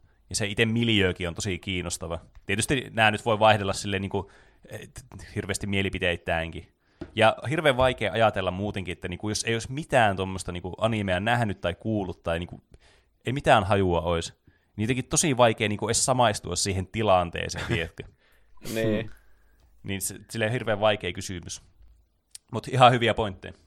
Jos tuon kysymyksen ajattelee sillä että mikä olisi hyvä animesarja sellaiselle, joka ei ole katsonut animea, niin siinä mielessä, että millä sarjalla pääsisi animeen sisälle, niin kai siinä on oltava jotakin anime-elementtejä myös siinä animesarjassa. Niin Full Metal Alchemistissa on niitä, niin se olisi siinä mielessä sitten hyvä, jos haluaa katsoa anime-elementtisiä muitakin animesarjoja, niin tottuu anime-elementtiin animesarjoissa. Niin. Onko Death Note jopa liian vähän animesarjamainen anime? Vaikea sanoa. Ei aika syvälliseksi. Mulla ei ole tarpeeksi kokemusta animesta. Mutta vaikka tämä olikin vaikea kysymys, niin se ei estänyt meitä kysymästä sitä viikon kysymyksenä Instagramissa, Twitterissä ja Discordissa. Eli mitä animesarjaa suosittelisit sellaiselle, joka ei katso animea? Ja tuli tosi paljon vastauksia, niin mä oon aika raalla kädellä nyt karsinut näistä vastauksista semmoset, jotka A ei perustele sitä yhtään, tai sitten jotka sanoo vaikka semmoisia niin Muumilakson tarinoita, tai silleen, että totta kai kaikki on kattanut ensimmäisenä animena Muumilakson tarinoita, mutta jotenkin mä en itse sitä mm. edes laske silleen, ehkä kuitenkaan, ei, ei ihmiset ole kattanut sitä sillä mielellä, että tämä on anime, vaan sillä mielellä, että hassuja värejä ja hassuja hahmoja. niin. Mutta aika monta kyllä vastausta tässä tulee kuitenkin. Että aloitetaan Discordista. Munapuolella laittaa Studio Kiplin elokuvat on kyllä sellainen varma valinta, mitä voi suositella melkein kelle vain. Plus Kimi no Nava. Sarjoista omia lempareita Dragon Ball, Bleach, Naruto ja One Piece. Netflixistä löytyy myös ihan hyvää tavaraa, muun muassa Bucky, Levius ja High Score Girl. Sarjoja on kyllä niin monen makuun, että pitäisi ensin tietää katsojan mieltymykset, että voi suos- suositella mitään. Mm. Itse katselen lähinnä noita mättösarjoja. Tuossa oli kyllä niin monta semmoista, niin kuin, tiedätkö, sarjaa, josta tuli semmoinen kauheat fläsärit jonnekin äh, ylä-ala-asteelle. Niinpä. Just tommonen Naruto ja One Piece ja Dragon Ball. Bleachia mä en tiedä. Kuulostaa tutulta. Olen vähän kattonut sitä, mutta en ole kattonut kokonaan. Sitten hulikopteri laittaa Death Note ehdottomasti. Itsekään en ole koskaan välittänyt animesta, mutta tämä kyllä iski. Nerokas sarja. Eli juuri mitä sanottiinkin, että mm, Death Note kyllä. on hyvä tämmöisillekään, jotka ei katso animea. Frosty laittaa JoJo's Bizarre Adventure on kyllä hyvä, mutta sellaiselle, joka ei ole ikinä katsonut, niin ainakin itse aloitin Konosuballa, koska siinä on erittäin hyvää huumoria, ei aivan kauheasti jaksoja, jotain 25, ja muutenkin hyvä sarja, johon on pieni kynnys katsomisen aloittamiseen.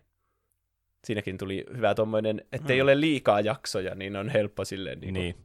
Hmm. Ainakin mä katson monesti uudessa Netflix-sarjassa, jota mä aloitan, niin ekana, että montako jaksoa sitä on kokonaan, että niin. sarjan lopettaminen on myös mulle ainakin vaikeaa, että vähän tulee semmoinen hmm. hukattujen kustannuksien, kustannuksien harha siinä, että mä oon hmm. katsonut tätä jo niin kauan, että mun on pakko nyt katsoa tää loppuunkin. Siis mm. tuo on mulle se kaikista pahin kynnys aina. Just se, että sarjat on niin tiedätkö, ne on niin aika intensiivisiä ja semmoiset, niissä menee niissä niin paljon katsottavaa sitten. Ja se on semmoinen kunnon con- commitment, että sä alat katsoa jotakin sarjaa, koska tuntuu pahalta myös jättää sarja kesken, mutta niin, sitten jos on hirveän pitkä, niin sitä ei vaan niinku pysty sitten, on vaan sille, että jos mä lopetan nyt mieluummin, niin sitten mä ainakaan niinku liian pahasti jää kesketä. Mm. Tai semmoinen, että valo tulee. Jos joku suosittelee tai sarja, niin yleensä mä voin katsoa kaksi jaksoa silleen, että niin kuin avoimin mielin. Mutta jos ei siinä vaiheessa iske, niin sitten mä, mä niin kuin, että ei sitten, tämä oli tässä.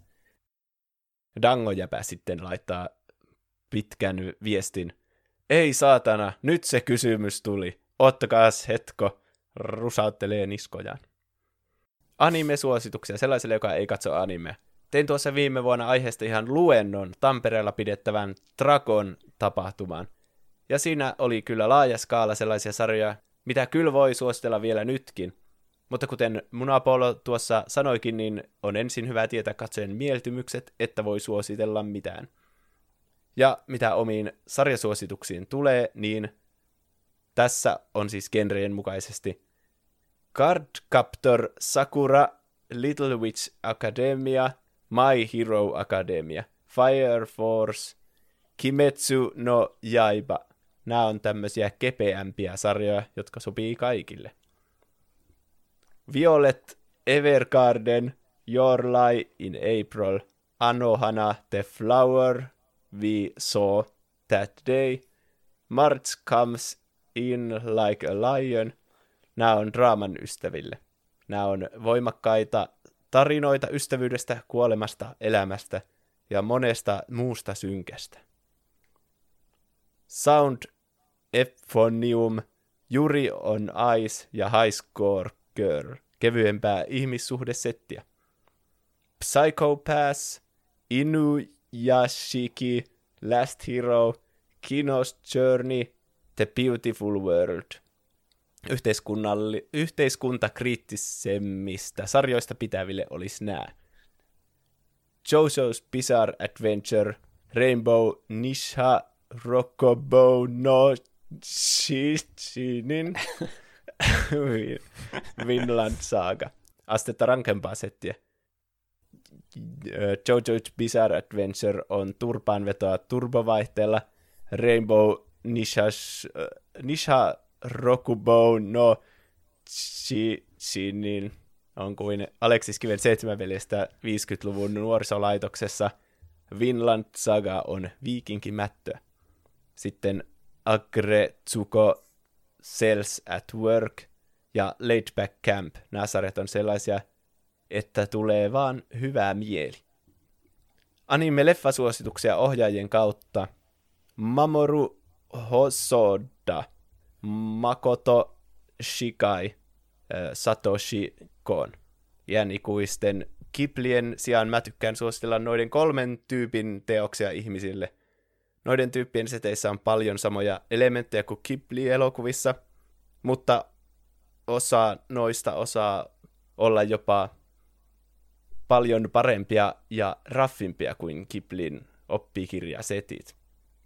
Loppujen lopuksi on ihan sama, mistä sarjasta tai leffasta tyyppi aloittaa, kunhan ottaa avoimin mielin uuden mediamuodon vastaan.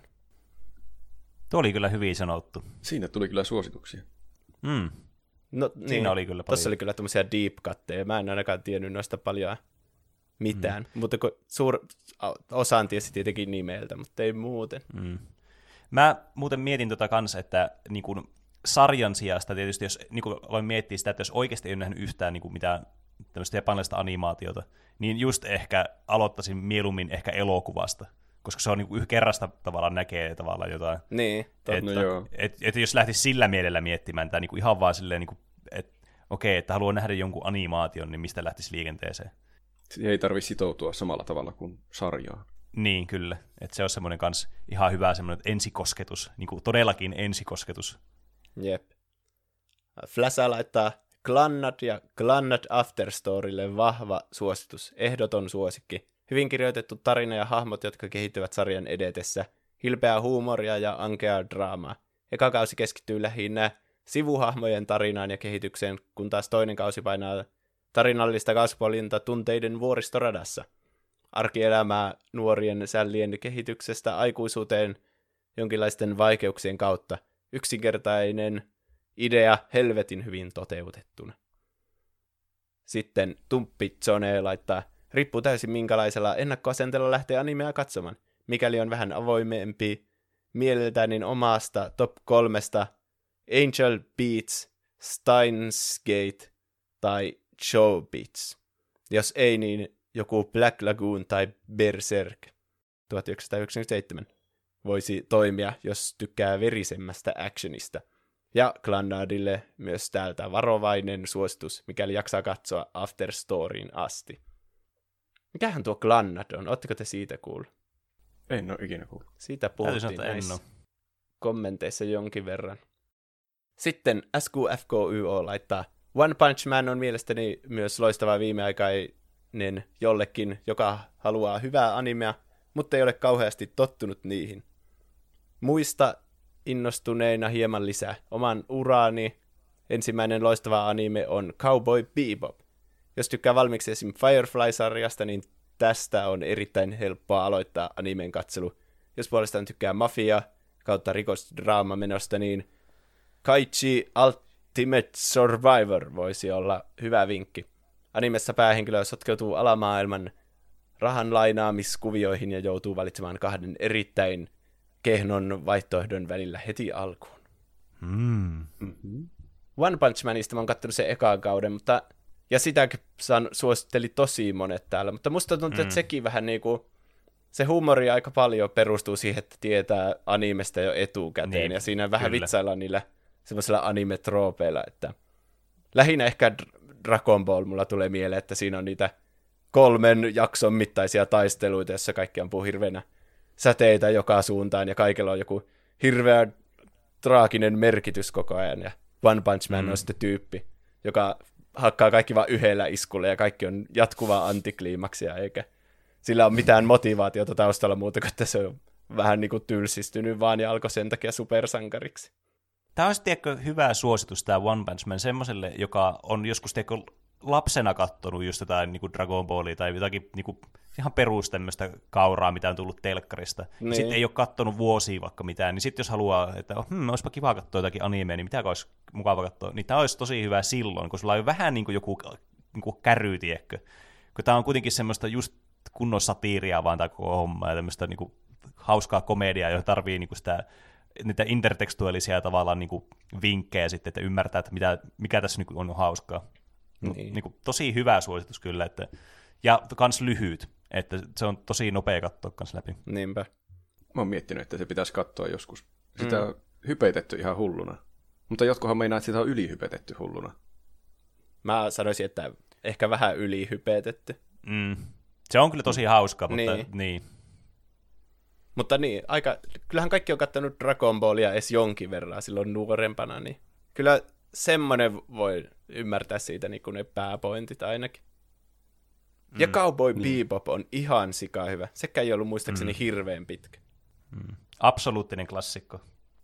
Ja sekin sopisi kyllä alo- aloittelijoille. Sekin on vähän semmoinen rajoitetumpi niissä kaiken maailman niissä anime-troopeissa ja niissä reaktioissa ja semmoista. Se on vähän enemmän mm. semmoinen, semmoinen aikuisille suunnattu vähän vakavampi. Mm.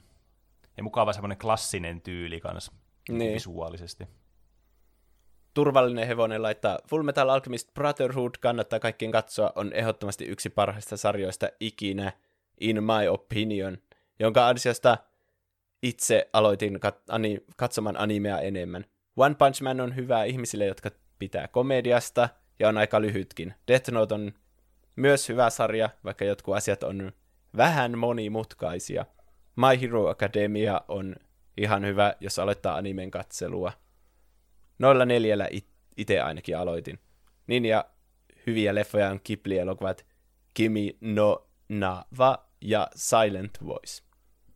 Eli vähän niin kuin nuo, mitkä, mistä me puhuttiin jo paljon. Mutta mm. My Hero Academiasta minä en tiedä mitään.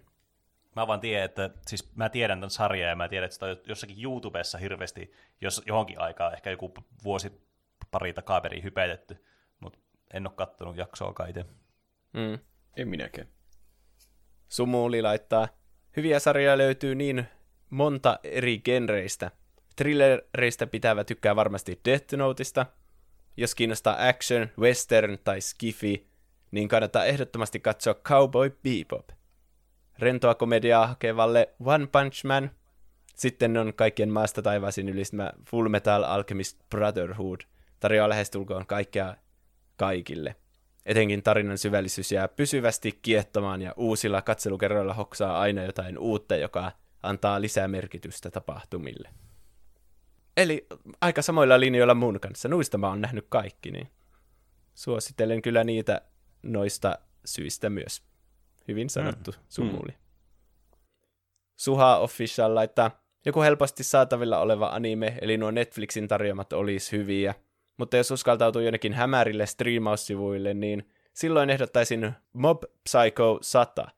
Kyseisessä sarjassa on syvyyttä, ettei ole vain hömppää tai toimintaa, jota molempia myös sarjasta löytyy.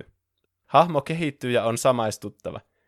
Alkuperäisen webtoonin kirjoittaja, kuten tässä myös aikaisemmissa teoksissa esittää, ettei yliluonnollisten voimien osaaminen takaa henkilön olevan automaattisesti täydellinen – Piirrostyyli on yksinkertainen, joka on peruja webtoonista. Sama yksinkertaisuus antaa itse animaatiolle tilaa olla elävä. Sarja sopii lähes kaikille, siksi tämä vastaus. To, mm. to oli muuten hyvä pointti. Netflixissä on ihan sikana anime-sarjoja, että se on nyt niin tehnyt on. siitä paljon helpompaa kuin ennen vanhaa, kun ne piti just joltain hämäriltä striimaussivuilta katsoa niin kuin kaikki anime-sarjat. Niin oli. Mm. Mun mielestä mä katsoin Death Noteinkin jostakin hämärältä striimaussivulta. mä katsoin Netflixistä. Se oli kyllä helppoa ja mukavaa. Pääsit helpolla. Kyllä. Sonic laittaa, edellä on jo mainittu liuta loistavia animeita aloittelijoille, kuten Steins Gate, oma lempparini, Death Note, itse aloitin tällä, ja Cowboy Bebop. Kaksi, jotka itse lisäisin, ovat Re-Zero ja Code Geass. ReZero, eli koko nimeltään ReZero Starting Life in Another World, on hyvää toimintaa, erittäin mielenkiintoisia hahmoja ja hienon maailmanrakennuksen erinomainen liitto. Sarja ei ole mitenkään monimutkainen, eivätkä hahmot perustu pelkkiin yksittäisiin anime-tropeihin, vaan ovat suurin osa moniulotteisia ja kiinnostavia henkilöitä.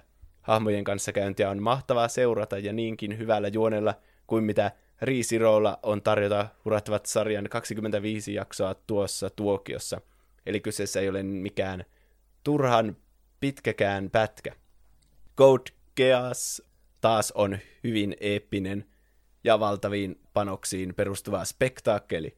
Code Geass on myös helppoa katsottavaa, joskin hiukan pidempi kahden kauden yhteisen jaksojen lukumäärä ollessa 50.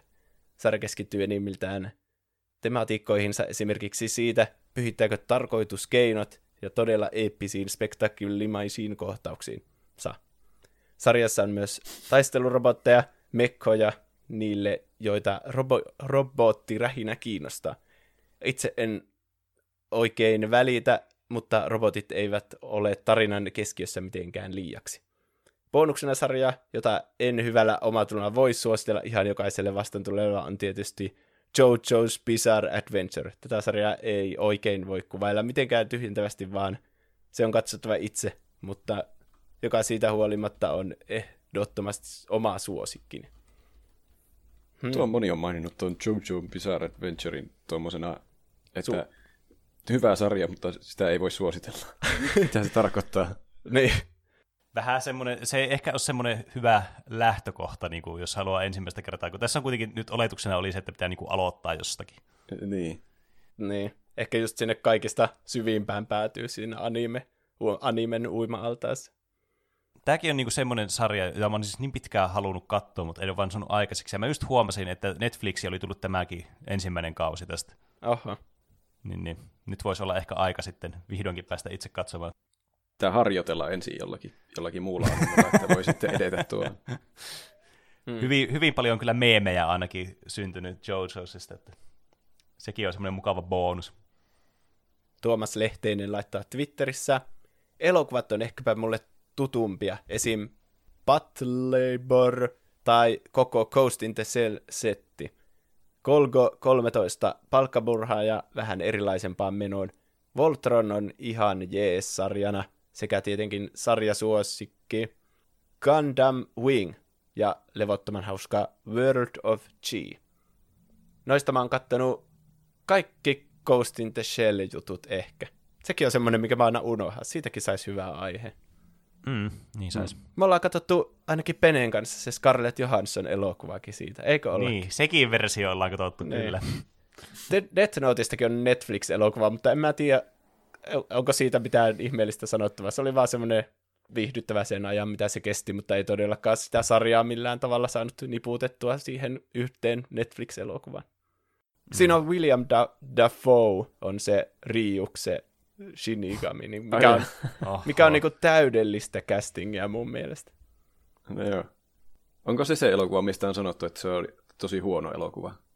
On varmasti, mutta Mm, no siitä on niin kauan, kun mä näkin se. Onko se tullut kolme vuotta sitten? En mä vihannut en sitä tiedä. ainakaan. Okei. Okay. Mä en ole ikinä nähnyt sitä itse. Pitäisiköhän katsoa joskus mielenkiinnosta. Niin, tommonen leffa, niin sen voi katsoa joko semmoisella huumorimielellä, että katsoo, että haha, mikä paska. Niin silti siitä voi nauttia. niin. Sitten Instagramin puolelta Svartpulpa laittaa Death Note on thrillerin mäisyydellään hyvä vaihtoehto. Fullmetal Alchemist Brotherhood varmasti voisi fantasian ystävin iskeä. Koops 9 laittaa, mä kyllä aina kysyn ensimmäisenä ihmiseltä, että mistä genreistä ihminen tykkää. Siitä riippuen sitten lähden katsomaan, että mikä voisi sopia. Steins Gate ja Silver Spoon on tullut näytettyä. Psycho Pass myös ja Attack on Titan. Näytti 2013, että se toimii normoihin. Onko normo joku termi, jota käytetään semmoista, joka ei katso animea? Vähän niin kuin jästä. Ja mun mielestä jo toinen ihan, ihan yleinen tommonen, jos ei tykkää jostakin asiasta, mistä vaikka itse on ineessä, niin sitten on normo. Niin. Nannina laittaa Attack on Titan, koska sen avulla itsekin innostuin aikoinaan animesta, vaikka olin joskus vannunut it- itselleni, että en ikinä katsoisi mitään animea. Toinen hyvä voisi olla One Punch Man. Shadow Asshole laittaa, en osaa päättää yhtä, niin tässä muutama. Death Note, One Piece, My Hero Academia, Full Metal Alchemist Brotherhood, Full Metal Alchemist Brotherhood ja Death Note löytyy Netflixistä, Attack on Titan ja Seven Deadly Sins. One Piece on ollut oma lempparini ihan pienestä asti ja suosittelen kaikille. Onko One Piece siis se, jossa on semmoisia merirosvoja? Eikö se ole? Ei mitään hajua. En tiedä siitä mitään, sitäkin mainitaan paljon näissä kommenteissa. Emilia Elina Elisabeth laittaa Death Note tuli ekana mieleen, mutta myös Netflixissä oleva Saiki K, koska se on niin hauska ja samaistuttavia hahmoja. Ei liikaa fantasiaa, jos sen takia ei tykkää animesta. Ja jos joku ei siedä kuunnella japania, niin se, sen englanti dub on ihan ok myös. Haluaisin suositella myös Shokugeki no Soma, koska kuka nyt ruuasta ei pitäisi. Mutta toisaalta ehkä tämä olisi liian överi anime neitsyjen silmille. Okei. Okay. Selvä. Joo, mä tykkäsin tästä sun reaktioista. Uh, Ikarai laittaa, genrestä riippuen itse suosittelisin juurikin tuttuja ja turvallisia, kuten Fullmetal Alchemist, Hopeanuoli ja Digimon, niin ekoja kausia ja tätä uutta. Villinä korttina tosin nyt heittäisin Zombieland Saga, Madoka Machika sekä Keep Your Hands Off Eisouken. Mä muuten tykkään tosi paljon näistä, kun nämä englanninkieliset nimetkin on ihan kreisejä. Ja monesti niihin japaninkielisiin nimiin sisällytetään englanninkielisiä sanoja, Jep. että ne kuulostaisi vielä, vielä niinku hämäremmältä. Jep, se on jotenkin huvittavaa ja semmoista niinku, siinä on joku sellainen charmi, mistä mäkin tykkään kanssa. Mm. Fancy Pineapple 7 laittaa, Seven Deadly Sins on minusta aika helposti lähestyttävä. Monipuoliset ja hauskat hahmot, joista kuitenkin löytyy syvyyttä, kun taustatarinat alkavat avautumaan. Hienoja taistelukohtauksia ja su- suht sopivaa tahtia etenevä juoni. Tuosta Seven Deadly Sinissä, niin se on Netflix Original-sarja. Ja sekin on tietenkin helposti siellä katsottavissa ja tälleen, mutta jotenkin mä en siitä hirveänä innostunut, koska se Full Metal Alchemist Brotherhood koko ajan pyöri sen niin kuin seitsemän kuole- kuolemaa ympärillä. Niin tuntui jotenkin mm. ouvolta, että olisi aloittanut heti seuraavan yhtä pitkän animen, joka myös on koko ajan kuoleman Aa. syntien ympärillä. En tiedä, onko ne sarjat Mm. yhtään samanlaisia, ei varmaan, mutta jotenkin vähän ehkä miksi nämä japanilaiset anime-sarjat keskittyy niihin kuoleman synteihin aina, en tiedä. Tai ainakin nämä kaksi. Nohan just, just tommonen niin kuin, että mä tykkään ainakin ihan hirveästi just sen takia kanssa, että näistä, niin kuin, ja varsinkin niin kuin tuosta Fullmetal Alchemistista just, että tavallaan mä pidän hirveästi sarjoista ja peleistä, jossa on just käytetty jotakin tämmöistä keski-eurooppalaista tai muuta tämmöistä niin vanhaa tämmöistä mytologiaa tai uskonnollista sisältöä ja tehty siitä tämmöistä tosi coolia. Niinpä. Niin mun mielestä si- siinä on joku semmoinen juttu, mikä niin kuin muuhun aina iskee, mistä mä tykkään hirveästi. Niin. Just tommonen joku tosi tylsä aasia jostakin raamatusta, niin sitten tehdään joku tämmöinen niin. cool sarja, että ne eri synnit on vaikka jotain hahmoja, jotka siellä taistelee. Niin kuin joku Mm. organisaatio 13, mutta vain seitsemän, ja ne edustaa myös kuoleman syntejä, niin Mm. Hmm. ihan coolia. Taija Tuulia laittaa, Full Metal Alchemist Brotherhood on niin hyvin tehty ja juoneltaan niin loistava, että sitä olisi ainakin helppo suositella. Dr. Stone on myös todella hyvä, etenkin jos tykkää katsella asioiden rakentamista ja kehittymistä. Narutoa suosittelisin muuten, mutta 500 jaksoa ja se fillerien luvattu maa voi tuntua vähän turhan paljolta, jos ei ihan kauheasti kiinnosta. Joo, tuo kyllä tuo niin 500 jaksoa jo kuulostaa sille, että en ikinä katso, siis mikä tahansa sarja. Vaikka se olisi, tiedätkö, vaikka joku Game of Thrones, missä voisi kuvitella, että se päättyy loistavasti, niin 500 jaksoa, niin on saman tien mulle sille ei kiitos. Niin. Draw by Miki laittaa. Piti hetki miettiä omaa vastausta, sillä suosin itse mangaa yli animen. Suosittelen silti Narutoa sen pituudesta ja fillerijaksoista huolimatta. Itse aloitin aikoinaan Narutosta anime- ja manga-harrastukseni. Jopa Narutoa enemmän suosittelen kuitenkin henkilökohtaista suosikkiani Black Butler-animea ja myös sen manga. Täynnä mielenkiintoisia henkilöhahmoja ja juoni on jotain upea, erityisesti ensimmäinen kausi, tai ainakin osa siitä, ja Black Butler Book of Circus ovat katsomisen arvoisia. Harmi, että toinen kausi on kuraa, eikä sitä tarvitse edes katsoa, jos se ei liity mitenkään mangaan, johon anime perustuu, vaan on täyttä filleriä. Sitten tietenkin nämä perusanimet, joita itsellä tulee silloin tällöin katsottua, eli Pokemon ja Attack on Titan, jotka ovat hyviä aloitteleville animen katsojille. Mä haluan muuten tähän väliin sanoa, että ne uudemmat niin kaudet Pokemonista, niin mä en tykkää yhtään siitä, minkä tyylisiä ne on, miltä ne näyttää jotenkin. Siinä on joku semmoinen niin kuin asia, mikä niin kuin, ehkä se johtuu siitä, että on tiedätkö, semmoinen kunnon nostalgia vibaat vaan vanhoista Pokemoneista, että ei niin kuin, oikein tykkää sitä uudesta tavasta sitten, millä ne on niin kuin vaikka miltä Ash näyttää tai muuta. Ja tässä tulee toinen kanssa semmoinen räntti, lyhyt räntti siitä, että mä en ymmärrä, että miksi ne on päättänyt, että ne aikoo pistää, joka niin kuin, siis Ash on vaan niin kuin aina siinä sarjassa, että eikö olisi voinut vaihtaa sitä päähenkilöhahmoakin ja täällä muuta. Se on mun mielestä tosi ärsyttävää, mutta ymmärrän tietysti myös silleen bisnespuolelta, että helpommin myydä sitä samaa hahmoa uudestaan ja uudestaan. Mä en tykkää siitä, miltä se Ash kuulostaa nykyään. Sillä on aivan omituinen ääni. Se kuulostaa siltä, että se, sillä sattuisi koko ajan kurkkuun. Hän siis siinä Suomi-dupissa. Niin. Mm. Se nyt ei se sarjan vika itsessään ole, mutta tuli pahan valitettu. Noita niin, niitä nuoria poikia aina ääni näyttelee jotkut vanhat mummot. niin. niin sen takia se kuulostaa sillä, että sen kurkku on kippeä koko ajan. Ja käheenä. Mutta niin Pokemonissa ne olisi voinut tehdä silleen, että ne olisi tehnyt niinku Pokemon Gold ja Silver peleissä, että sä pelaat uudella, tai päähenkilönä uusi tyyppi, ja sitten pääpahiksena olisikin Ash, joka on siellä Pokemon liikan huipulla, niin se voisi olla siisti idea, mutta sen sijaan mm, ne on niin. päättänyt, että Ash on aina päähenkilö. Niin, tuosta olisi tullut tosi kiinnostava sarja, jos ne olisi tehnyt sillä tavalla, että siinä olisi semmoisia jatkuvasti niin ne hahmotkin kehittyisi siinä mukaan.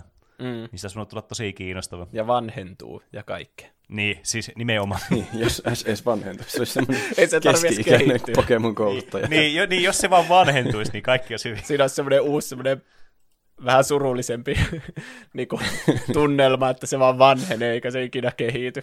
Niin kuin, ei niissä Pokemonien taistelu- tai kasvatustaidoissa, eikä myöskään henkisesti, että se on aina semmoinen pikkupoikamainen, mutta kyllä minusta vielä tulee mestari se ei ikinä pääse sinne Pokemon liikan huipulle ja se taistelee niissä taisteluissa aina kaikkia kymmenvuotiaita vastaan. Niin. ja se on vaan sellaista surullista katsottavaa. Mm. Emil Katavisto laittaa Fullmetal Alchemist Brotherhoodilla aloitin aikoinaan ja oli kyllä sopivan helppo aloitus. Attack on Titan oli heti seuraavana. Ja vaikka ei ole varsinaista animea, niin Avatar The Last Airbender. Ja niin, Avatar ei ole animea sen takia, koska se on muistaakseni jenkkiläinen tuotos, mutta se on kyllä tosi hyvä. Siinä on tietenkin semmoisia anime-viboja ja vaikutteita mm. paljon. Niin. Siitä pitää tehdä oma aihe. Se on niin hyvä. 10 kautta 10 sarja.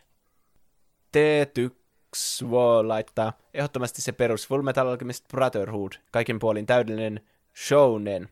Muita varmasti Death Note, Demon Slayer ja tietty ikoninen Neon Genesis Evangelion, vähän eri genreistä siitä. Mm. Uh, Your Lie in April, Vinland Saga, Banana Fish ja Psychic Ko. Mutta se Full Metal Alchemist Brotherhood on ehdottomasti ykkönen. Tuo siis Neon Genesis Evangelion on kyllä semmoinen, että se, sekin on kyllä semmoinen absoluuttinen klassikko ja semmoinen, niin kuin, se oli yksi ensimmäistä animeista, mitä mä niin kuin, olin nähnyt telkkarista kanssa niin ton niin Dragon Ballin lisäksi. Siis tämmöistä, niin se ei lasketa, tiedätkö, näitä perusmuumia Pokemon-juttuja. Mm. Sekin on niin, vanha, niin, varmaan jostakin 80-luvulta. Niin Jep. Ja absoluuttinen niin, niin kuin semmoinen, miten hän sitä kuvailisi, semmoinen niin kuin eksistentiaalisen kriisiä ja semmoisen masentavien tunteiden aiheuttaja. Mm. Se on hyvä myyntipuhe. mm.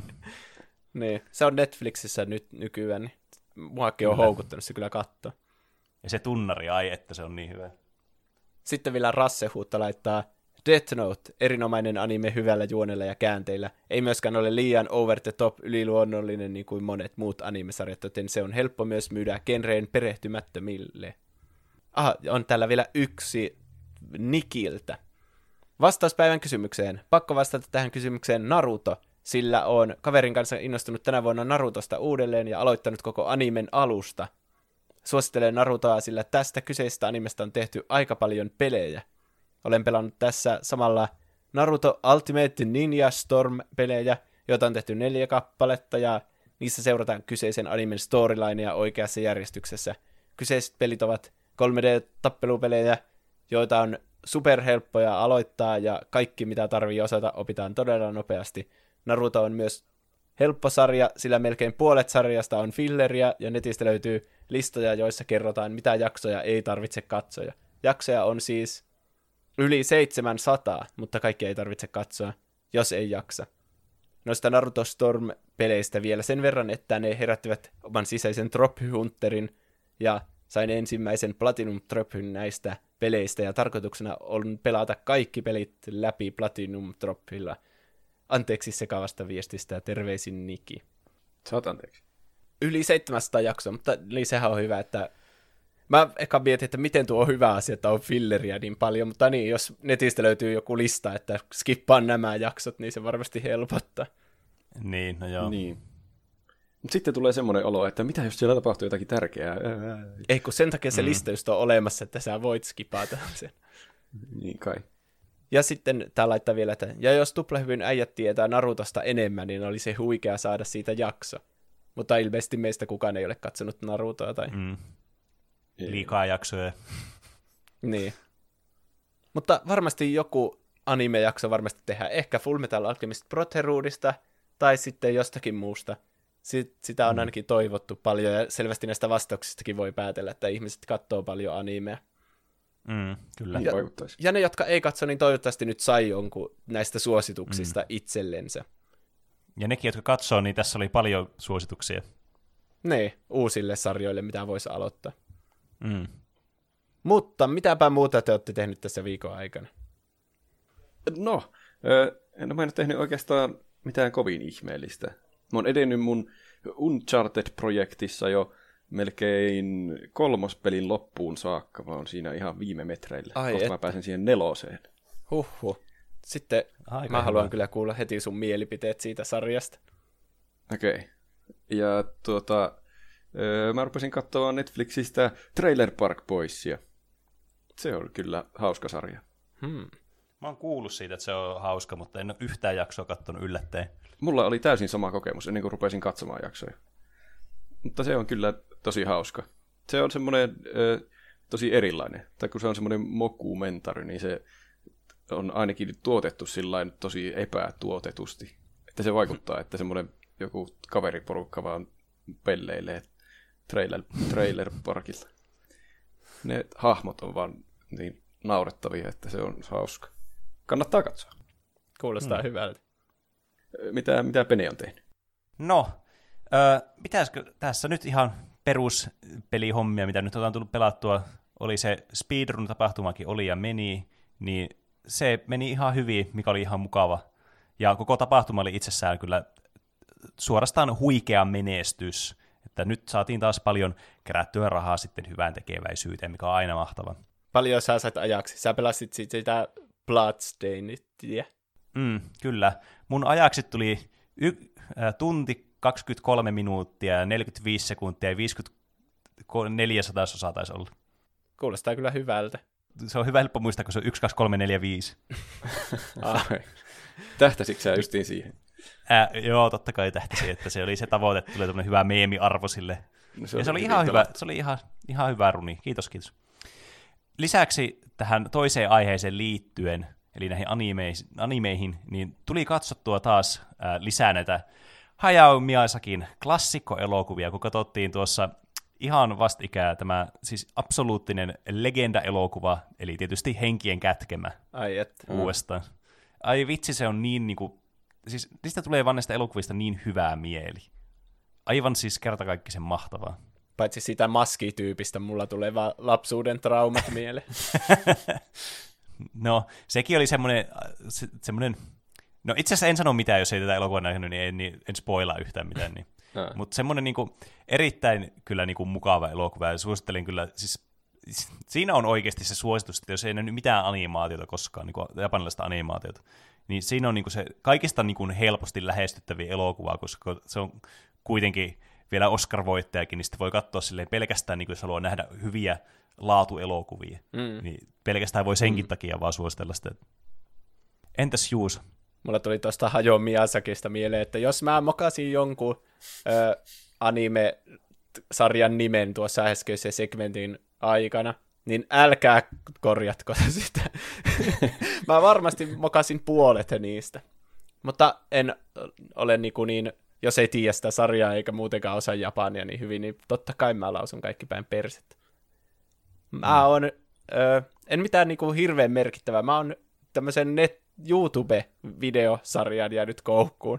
Ja aina mulla tulee, että jos löytyy jonkun uuden YouTube-videosarjan, niin sitten katsoo vaan niitä niin kuin koko ajan. Että saattaa katsoa vaan tunnin putkeja ja sitten aina kun katsoo YouTube, mm. niin katsoo lisää ja lisää.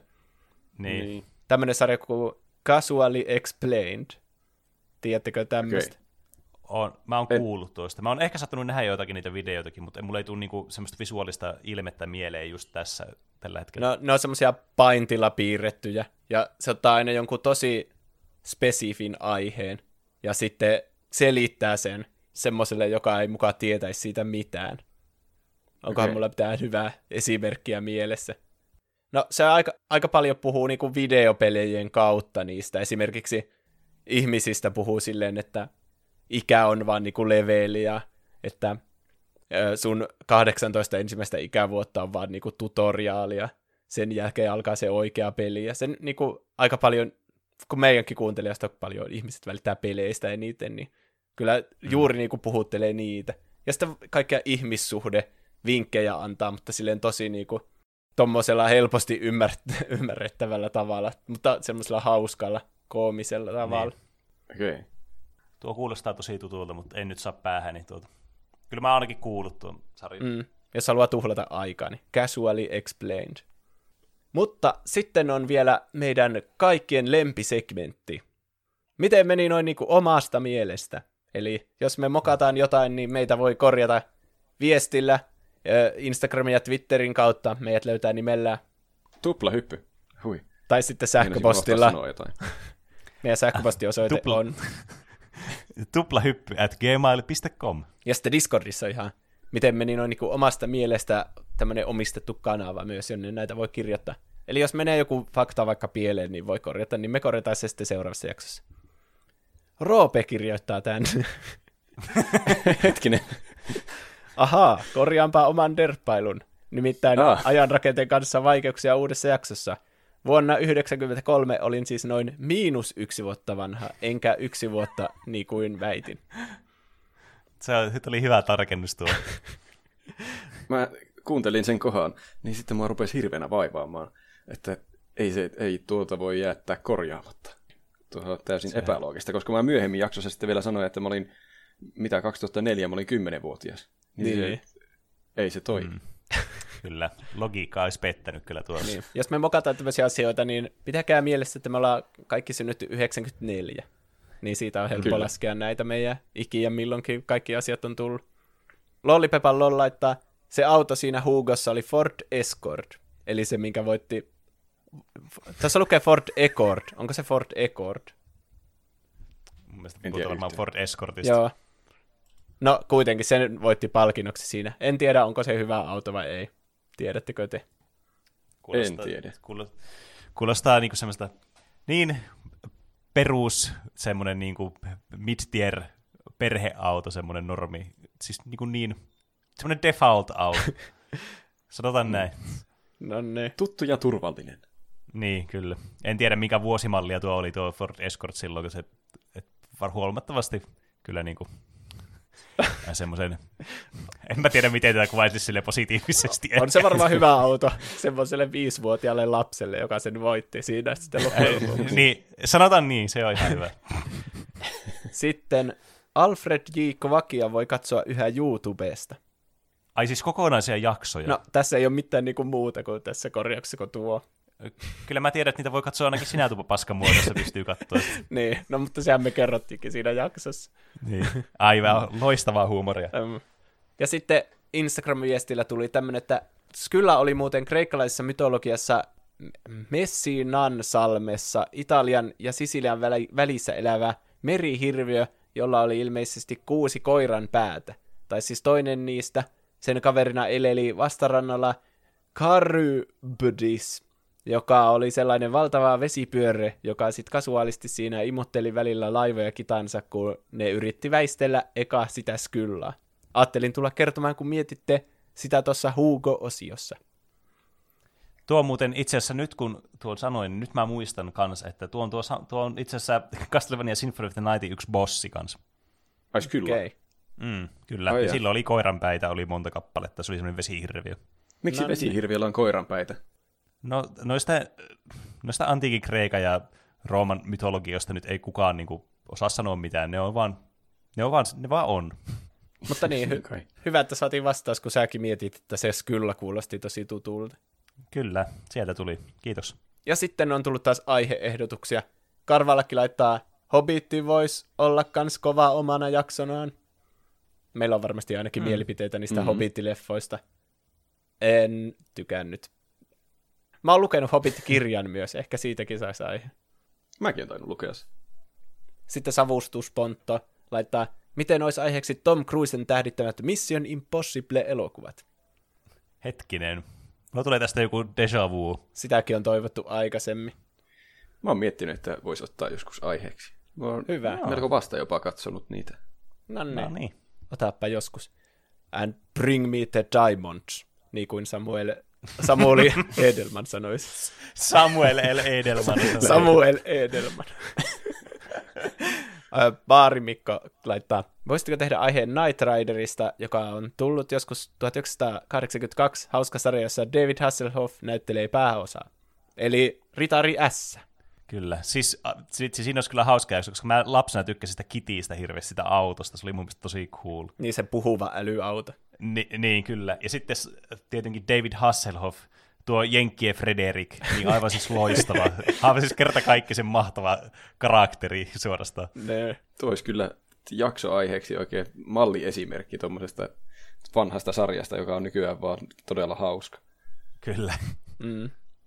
Olisiko jaksoa Christopher Nolanin mestariteoksista Inception, Memento, Interstellar? Kiinnostaisi jaksoa kuulla kyseistä elokuvista, sillä elokuvissa on todella keskustelua herättävät ja monimutkaiset juonet. Mä en voi uskoa muuten, että me ei olla puhuttu näistä vielä. Niinpä. Mehän ollaan isoja Christopher Nolan-faneja kaikki, ja me ollaan mm, katsottu niitä kyllä. yhdessäkin monia noista. Niin. Mm. Mm. Nyt varsinkin, kun kesällä tulee tämä uusi elokuva sitten. Niin, saapa nähdä, niin. että tuleeko se, mutta kuitenkin. No, no, tano, no, tano mm. niin, joo, totta. Olisi, ainakin niin kuin, pitäisi tulla niin. nyt kesällä. Joo, pitää kyllä niin, ehdottomasti. Kyllä pitää puhua.